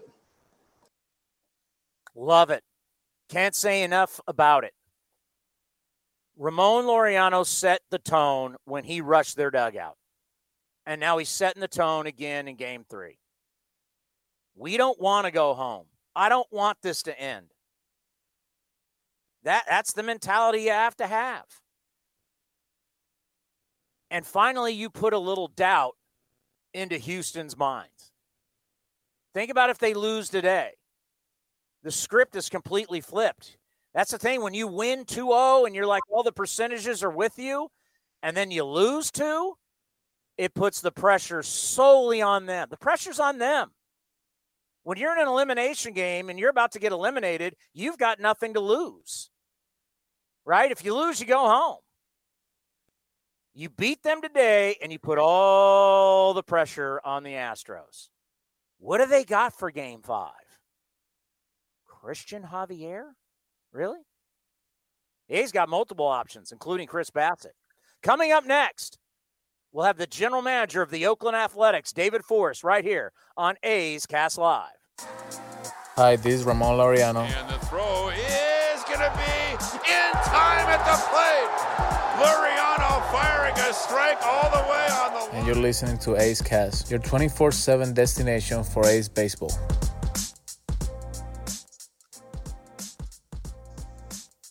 That's the guy, Ramon Laureano. Firing up the troops. They live to fight another day. That's what it's all about. And we're getting ready. Uh, game three between the Braves and the Marlins down in Houston. And your COVID 19 Marlins, Cody, are uh, on the brink here, but they're the home team today. They better get it going. Yesterday was a 2 nothing loss. Two solo home runs was all the Bravos needed. And uh, how you feeling today about about your uh, your COVID nineteen Marlins? Well, Sixto Sanchez is pitching, who's like the sec. People think he's the second coming of Pedro Martinez. That's He's a lot of game. it's a lot of pressure on a kid that does throw 100 miles an hour, but he's 22 years old. So I think they can get it done and push it to game four in Houston. Well, that's a funny thing. Pedro didn't throw 100. This kid throws 100, but Pedro is truly one of the greatest pitchers of all time. It's now time for the David Forst Show here on A's Cast and A's Cast Live. How's your stomach feeling, David? Because I got to tell you, mine has just been in knots for a, a- well over a week now. Yeah, I, would imagine mine feels pretty much like most of the people who who watch your or listen to your show because I feel like I've had much control as they have over the last three days. I, I mean, it, it's it's so crazy. Like when we reference something from like like even just the A's being back at Dodger Stadium against the Dodgers, all of that seems so long ago because we've had such intense games. And I know when you're watching this, I mean, isn't it crazy? These games are so intense that you don't even notice there's not even fans there. Uh, no, you don't. I mean, yeah, it's there's so much going on on the field, and uh, there's so it's so intense. Um, yeah, just God, I can imagine what it would be like to have to have had fans there the last three days. It's really a shame, but um, no, it's been it's been intense. Yeah, the, the White Sox series seems like it was a month ago. Also, You know, you've mentioned it. Ball goes far, team goes far. Teams are 19 and one now when they out homer the opposition. And I just think, like every single time, you get the feeling whether it's the Astros or the A's, every single time the ball goes in the air, it's going out of the ballpark. it feels that way. Yeah, I mean, trust me, being in the ballpark, um, anytime the ball goes up in the air, you're you're just you're holding your breath because you think it might just carry out. And and luckily, yesterday it did for us more than for them. But uh, yeah, I don't know if it's if it's the the hot air or we we ran into a batch of 2019 baseballs or what. But yeah, it's been crazy. I almost want to take him out to the golf course for God's sakes. yes, exactly.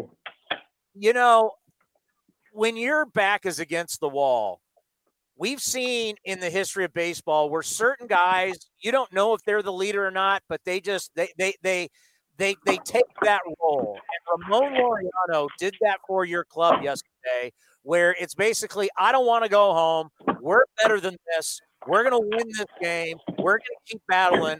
What does it mean when a guy, you know, leaders are made, uh, they're not made, they're born. Uh, just talk about how Ramon Laureano stepped up yesterday for your club. It's pretty, it's pretty great to hear, and and I heard about it the same way you and, and fans did. I heard Chad's uh, interview on on MLB Network talking about Ramon firing the guys up. I mean, it's this is you know not, not to again make this about me, but it's been really weird to not have access to the clubhouse and the the, the guys and the manager. Like I, I'm out there watching like everybody else, and and it got me fired up to hear that Ramon did that uh, in the seventh inning. So just take us through like your communication. So are you having to do like I don't know if you guys use Ring Central or Zoom or whatever. So when you talk to Bob Melvin, you're normally in his office. You can't be in his office. You got to do it through a computer. Yeah, absolutely, and it's it's been that way most of the year, to be honest. I mean, there are only a couple times where I went in the clubhouse at home just because. So yeah, any communication we've had since you know basically in the last two weeks has been via text or phone. Uh, we had one we had one Zoom call I think before the White Sox series, but yeah, it's it's all electronic at this point. Is it easier taking on someone like the Astros and from just a standpoint of, of preparation than like the White Sox because you didn't see the White Sox, but you know all about the Astros? Without a doubt. Yeah. I mean, we, you know, and we thought there was a good chance we were going to play the Astros in the first round. So we had had most of the advance work done. You know, never mind the fact we saw them 10 times during the season, but we had most of the advance work done. So that that made for a lot easier communication. Um, and we, there are uh, there are a few baseball operations employees who are part of the bubble and are on the inside and able to meet with uh, with Emo and, and Darren Bush and go over stuff. But um, but you know, in talking to Bob before this series, you know, we basically said, hey, we know these guys pretty well. So Frankie Montas, his last start of the season looked good. He came in relief. Uh, just his rhythm looks better. He's working faster. He, he works. Uh, he looks more comfortable out on the mound. What have you been seeing with Frankie? I've seen exactly that. Like you said, his start against the Mariners on the last day of the season was outstanding. Uh, 13 punchouts, I think he had, and then you know he came in out of the bullpen against the Sox, which is something he hasn't done in a while looked very comfortable, through strikes. You know, gave up gave up a run on basically what was a, a well placed ground ball by Bizarro, but otherwise uh, he looks he looks really comfortable, and I think everybody feels really good about sending him out there today. Yeah, it's been kind of crazy in these two series. There's just been ground balls that have beaten the shift. That if you played it straight up, they would have been probably easy out. You know, when you view the shift versus playing straight up, just how tough is that when you see some of those ground balls? It's just like it can kind of be frustrating. It, it can be in the moment, but uh, yeah, we take a long view, and I think our I think our guys have done a great job this year uh, with the defensive positioning. And you know, you at this point you you take for granted when a lefty hits the ground ball in the short right field and it's an out. Uh, you take those things for granted. You don't remember those as much as you know as now you do when a ball goes through a, a spot where you expect someone to be. So, um, yeah, it, it, can be frustrating. I think our pitchers have done a great job of understanding what the alignments are, and um, you know, more times more times than not, we're we're getting it right. So we've talked to you about Liam Hendriks and just what he's been doing this postseason. I know how high you are on him. He's a special guy, so much on the field as much off the field. But just, I mean, what you're seeing with Liam Hendriks, how do you put it into words? It's hard. It's hard to. I mean, you know, there wasn't an opportunity for him in the first two games, so you knew, you knew all Bob wanted to do was get to a spot yesterday where he could have Liam impact the game, and it came in the seventh. He kept us in it, and then as soon as we went ahead, you knew there was no way Liam was coming out of that game. So it's it's a, a real luxury for a club to have a guy like that who um, you know, who's not your traditional one inning closer, who has started, who's done other things, who's pitched multiple innings, uh, and a guy with as much passion and as and who cares as much as Liam. It's been it's been an incredible thing for this team to have. I don't know who the first pitching coach was who uh, discovered how long toss will help you with your strength and your durability. But the fact that Liam does that every single day, I know people will call my show, David. They'll be like, "He's not going to be able to go tomorrow." I go, "Yeah, he can. He take the ball every single day."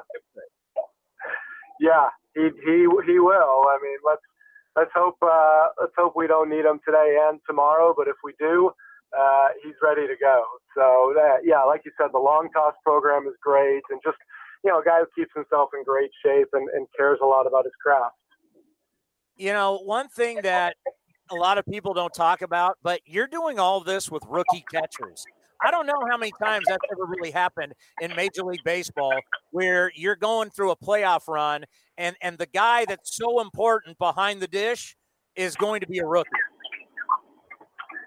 Yeah, well, again, I mean, you, you talk about things that feel like they were decades ago. And back in spring training 1.0, there was a lot of talk about whether we could go into the season with these rookie catchers and how it was going to affect us. And we, you know, we said back in February that uh, we had a lot of confidence, particularly in Murph, but also in Heim and Allen, and um, and they've they've showed up all season long. I mean, Jonah's done a great job back there. I think yesterday um, it was the first, or two days ago, it was the first time he hadn't caught Manaea in a while, but he did a great job with Sean all year. And um, you know, for Bob, who you know, catcher himself, who who put so much time into that position, for him to have the confidence he does in Murph really says a lot. How much of these other games are you watching? Uh, I've seen a pretty fair amount. Uh, yeah, I mean, other other than kind of the end end of the Braves Marlins the last two days when our game was starting, I, I've seen just about everything. I mean, we just had Buster Olney on, and he was talking about a report where supposedly in the bubble, Mike Fiers ran into a couple Astros players. I guess there might have been word just the whole thing about everybody playing in division, and we we know that in all four series, none of these teams like each other. I, I, I think it's been fascinating. How you've seen it? Yeah, it's, it's, certainly familiarity breeds contempt in a lot of these cases, and I, and I, I I don't know anything about that Fiers thing. Again, I'm I'm not on the inside right now, so uh, if Buster says it, usually there's something to it. But yeah, I mean, you see it in the Padres Dodgers series. These guys don't like each other, and uh, I mean, Acuna has been hit more times than Remote. It feels like just by the Marlins. So um, yeah, it's it's made for great theater, and and I don't think they knew they were going to end up with all these divisional rivals in the division series, but it certainly has made for good television. I know you're not going to tell us, but you can maybe give us a hint. When today, if it was me, I'm I'm throwing Chris Bassitt out there to see how much he can give me. Would you would, potential? Is it potential if there is a game five? Chris Bassitt could be taking the mound to lead off. I think it's fair to say if there's a game five that everybody is a candidate. Um, we'll see how many pitches Frankie throws today, and maybe he's the one guy you rule out. Um, but yeah, if there's a game five, there's no doubt it's going to be all hands on deck. So um, my, my, saying Chris Bassitt would be an option is not going to be news because everybody everybody's going to be an option. Um, so we'll look. Hopefully, we're lucky enough to get there, and we'll see how it plays out. David, uh, it, has been fascinating. It's been fascinating entertainment. It's been it's been a, it's been an absolute roller coaster ride. But I know A's fans, we love we've loved every minute of it. Good luck today. Hopefully, Game Five, and then uh, we'll talk next week and uh, down at Petco Park. All right, sounds good, Chris. The David Forst Show right here on A's Cast and A's Cast Live. Win today, and all the pressure moves into their dugout. All the talk about four straight LCSs. All the talk about can you win? It all fall. Who you going to start? How you going to handle it? I mean, the A's got a bunch of starters. You got Fiers. You've got Minor. I'm pretty sure they'll lead off with Bassitt. Today, what's so important about today is obviously a win because if you don't win, you go home. But what's so important about today is getting some length out of Frankie. Because five out of six games so far, they have not gotten length out of their starters. And you can say the bullpen looks tired. You can say whatever. If you could get six and you don't have to use Liam for an extended amount of time. That's like best case scenario. I mean, I just can't expect a blowout, can't call a blowout where you're, you know, you're smoking them and you don't have to use Liam. I just don't see it going that way. I think Liam will have to enter this game today. And I think Liam's going to have to enter the game tomorrow. There is no tomorrow. You lose, you got the rest of the offseason. You can rest all winter. Liam's got to come in for two today. He's got to come in for two today. He's built for it. He's a bull. Herculeum, as the t shirts now say. But he is so vital to the success of this team. You know, the fact that he didn't pitch in the first two games, he knew he was going to pitch in this game. My body clock and my, I, I, where are we? What time? when are we done? We are done at eleven twenty-five today, so we still got about ten minutes. And you're right about Wait, Liam. Where we go? Yesterday we went to win. Same time.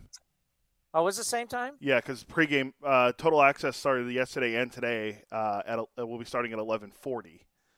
First pitch Can I let you in on a secret? Can I let you in on a secret? Um, it's a secret for everyone now since we're we're live. We're live. I didn't keep score yesterday. Too nervous? Just I just I just you know what? I'm just gonna watch the game. I'm not gonna keep score. So gonna have to do that again today. Wait, there we I still uh, the, the, last game I kept score. Uh, Houston won five to two. Valdez with the win, Manaea with the loss. I say, dare, right. dare we say the A's are one and zero, oh and you don't keep score? I'm not gonna. I'm not. I'm not. But I, I mean, I'm not gonna bust it out. The only game I didn't keep score all year long was yesterday, and uh, I'm not gonna do it today.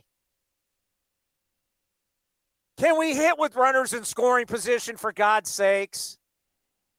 What was that? 0 for 25. Was that for the entire postseason or just this series with two outs? Uh, I think it was the postseason. I thought he said. You're talking about Hembo's oh, stat, right? We only got one hit with two outs. Not one. That's... We're four. For, we're four for 26 with runners in scoring position. The last three years. So that's New York, home against Tampa, White Sox, and now Astros. That's four. So there's two two wild card games, a wild card series, and an ALDS. We're four for 36 with runners in scoring position. I mean, seriously, stop it with just the solo home runs. Can we get some hits with people on base? Let's go. Make some freaking contact. The general manager just realized, just did we run into a batch of 2019 balls? that was pretty funny. I was laughing when he said that. It is kind of scandalous, man. Well, These go- baseballs are different than the baseballs we were using for the 60 games. Well, and look at the balls we used for the postseason last year. Completely different than the, the balls that we used in the 2019 regular season where the we had the Twins set the record for most home runs in a season. The Yankees were right behind them. The Dodgers were right there. The A's were right there. The Astros. We saw a bunch of teams had a lot of home runs last year, and this year we only had one team. This is crazy to say. We only had one team hit 100 home runs this year, and it was the Dodgers. And then the White Sox had what 90, 96, I think, to lead the AL. So, hey, the arrogance of the Astros like they run it if they if if what happened happened, Buster's saying it, so I believe it. If they run into Mike Fiers in this hotel and they start chirping, I would love to be there and go, wait a minute. This just shows how arrogant you guys are. You actually thought in a, in a sport where players change teams constantly, you thought you would cheat and no one would say anything? Oh, we're teammates. You left him off the, the playoff roster. You think he's going to be loyal to you? You're that arrogant that you think in a sport where people change teams all the time, that when people leave and they go to these other teams and they're playing against you, they're not going to talk about what you were doing? You honestly, oh, it's a code. a code my you know what. That's just how arrogant you are. And that's why, if you want me to believe they only did it in 2017 with this kind of arrogance, there's no way they didn't do it in 2018, and there's no way they didn't do it last year. So whether there's something in their helmets or there's a buzzer on the chest, and Altuve doesn't want to take off his jersey, and then he wants to totally change and come back out and do a TV eh, uh, interview. You guys are so guilty and arrogant. It's unbelievable. All right, let's do buying or selling. It's time for buying or selling. Sell, sell. Right now with Chris Townsend on A's Cast Live. All right, so one of the things we loved about the Major League Major League Baseball season in 2020 and going into the postseason was the 16 team format for the postseason. Now it has the tournament kind of feel to it, and it's very exciting.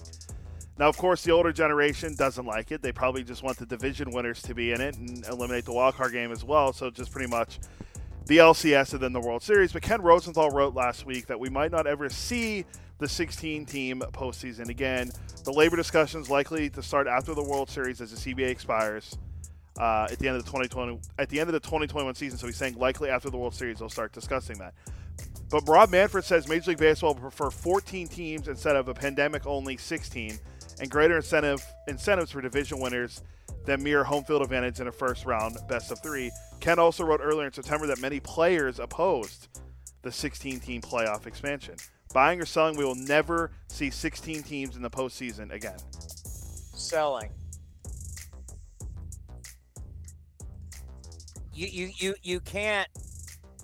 The tube, the toothpaste is out of the tube.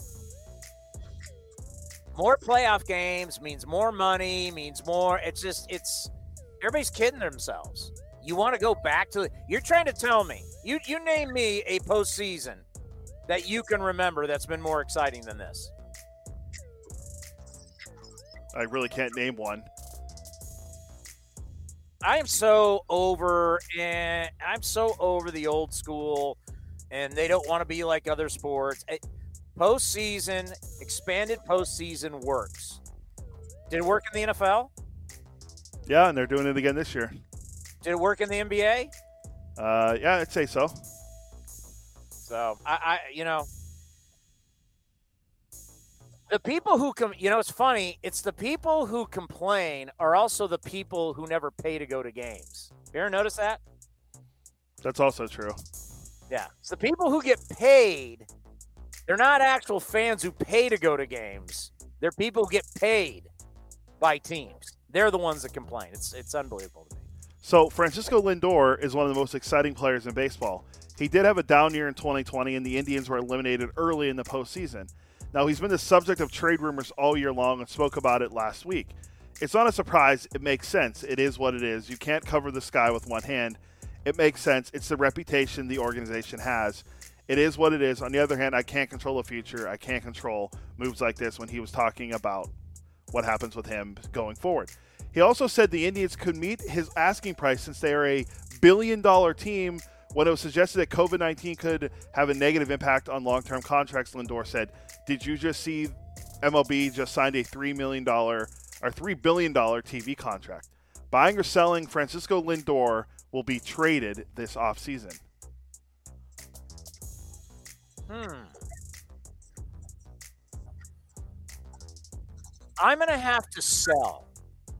And the reason why is I'm not sure what the offseason is going to look like. Until we kind of get the I believe he's going to get traded. I just don't know if the offseason is the time to do it.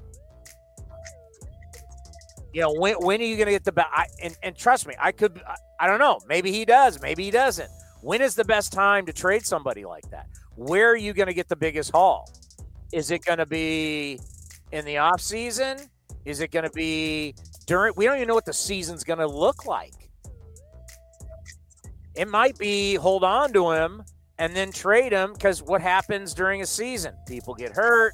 People want to improve their teams. Teams get more desperate. Teams can be more desperate in season than in the off season. So I don't know. So that's I'll just have to sell. I could be wrong. He could be traded before. We don't even know if there's going to be a winter meetings. Yeah, that's true. Sorry, last one. MLB.com did an article on the greatest moments of the division series. They had the double by Edgar Martinez as no, the number one play, which happened on this date, in 1995, against the New York Yankees. Jose Bautista's bat flip was number two against the Rangers. Uh, the flip play by Jeter against the A's was three, but Roy Halladay's no hitter was number four. Well, 10 years ago, Roy Halladay no hit the Reds in the division series. He walked one batter, that was Jay Bruce in the fifth inning. He struck out eight as well. It's only the second no hitter in playoff history behind Don Larsen's perfect game in the World Series in 1956. Buying or selling Roy Halladay's no hitter is the greatest moment of the division series. Uh, I'm selling. Some people believe that Ken Griffey Jr. scoring and beating the Yankees helped save Seattle in the Pacific Northwest. I don't disagree You know, with there's, that. there, there's certain cities that don't value professional sports like others. You know, they lost the Supersonics. I mean, Raiders are in Vegas. Warriors are now in San Francisco. You know, I mean, franchises have moved. So I, I, I think what they did solidified, you know, certain teams have had certain runs and solidified their homes. Uh, say, uh, what's it now? T-Mobile, uh, Safeco though they built Safeco. They got the votes for that. You could say the run in '98 for the Padres when they played the Yankees in the uh, World Series got the vote for Petco Park. Certain moments in franchise's history, like what would a World Series run do for the A's in Oakland? I mean, Oakland's lost two sports franchises, just walked out the door. What what would what would a run right now do for getting a new ballpark in Oakland? I'd have to think it would greatly improve the chances that it would happen because people get rally, communities rally around winners. It's just a reality. So I'll take the Seattle Mariners over Doc Halladay, the new Hall of Famer. All right, so uh, what are we playing here? We're going to play Commissioner Rob Manfred from yesterday, Who? leading into A's Total Access with you at 11:40. So that's what's up next. The Commish, Rob Manfred. Robbie, our good friend Robbie. He, he is Robbie now. Move over, Robbie Grossman. Robbie Manfred is on the phone. Great work today, Cody. All right, it's win or go home. There, there is losing is not an option. A's got to get a win. We'll see you in a few minutes for A's Total Access. This has been a presentation of the Oakland Athletics.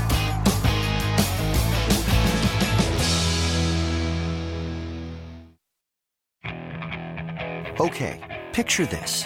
It's Friday afternoon when a thought hits you.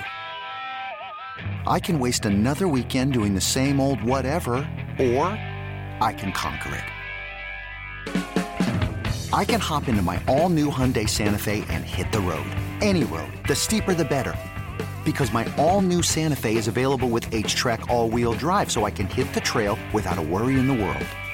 Heck, with three rows and best in class rear cargo space, I can pack the whole family in with all our gear.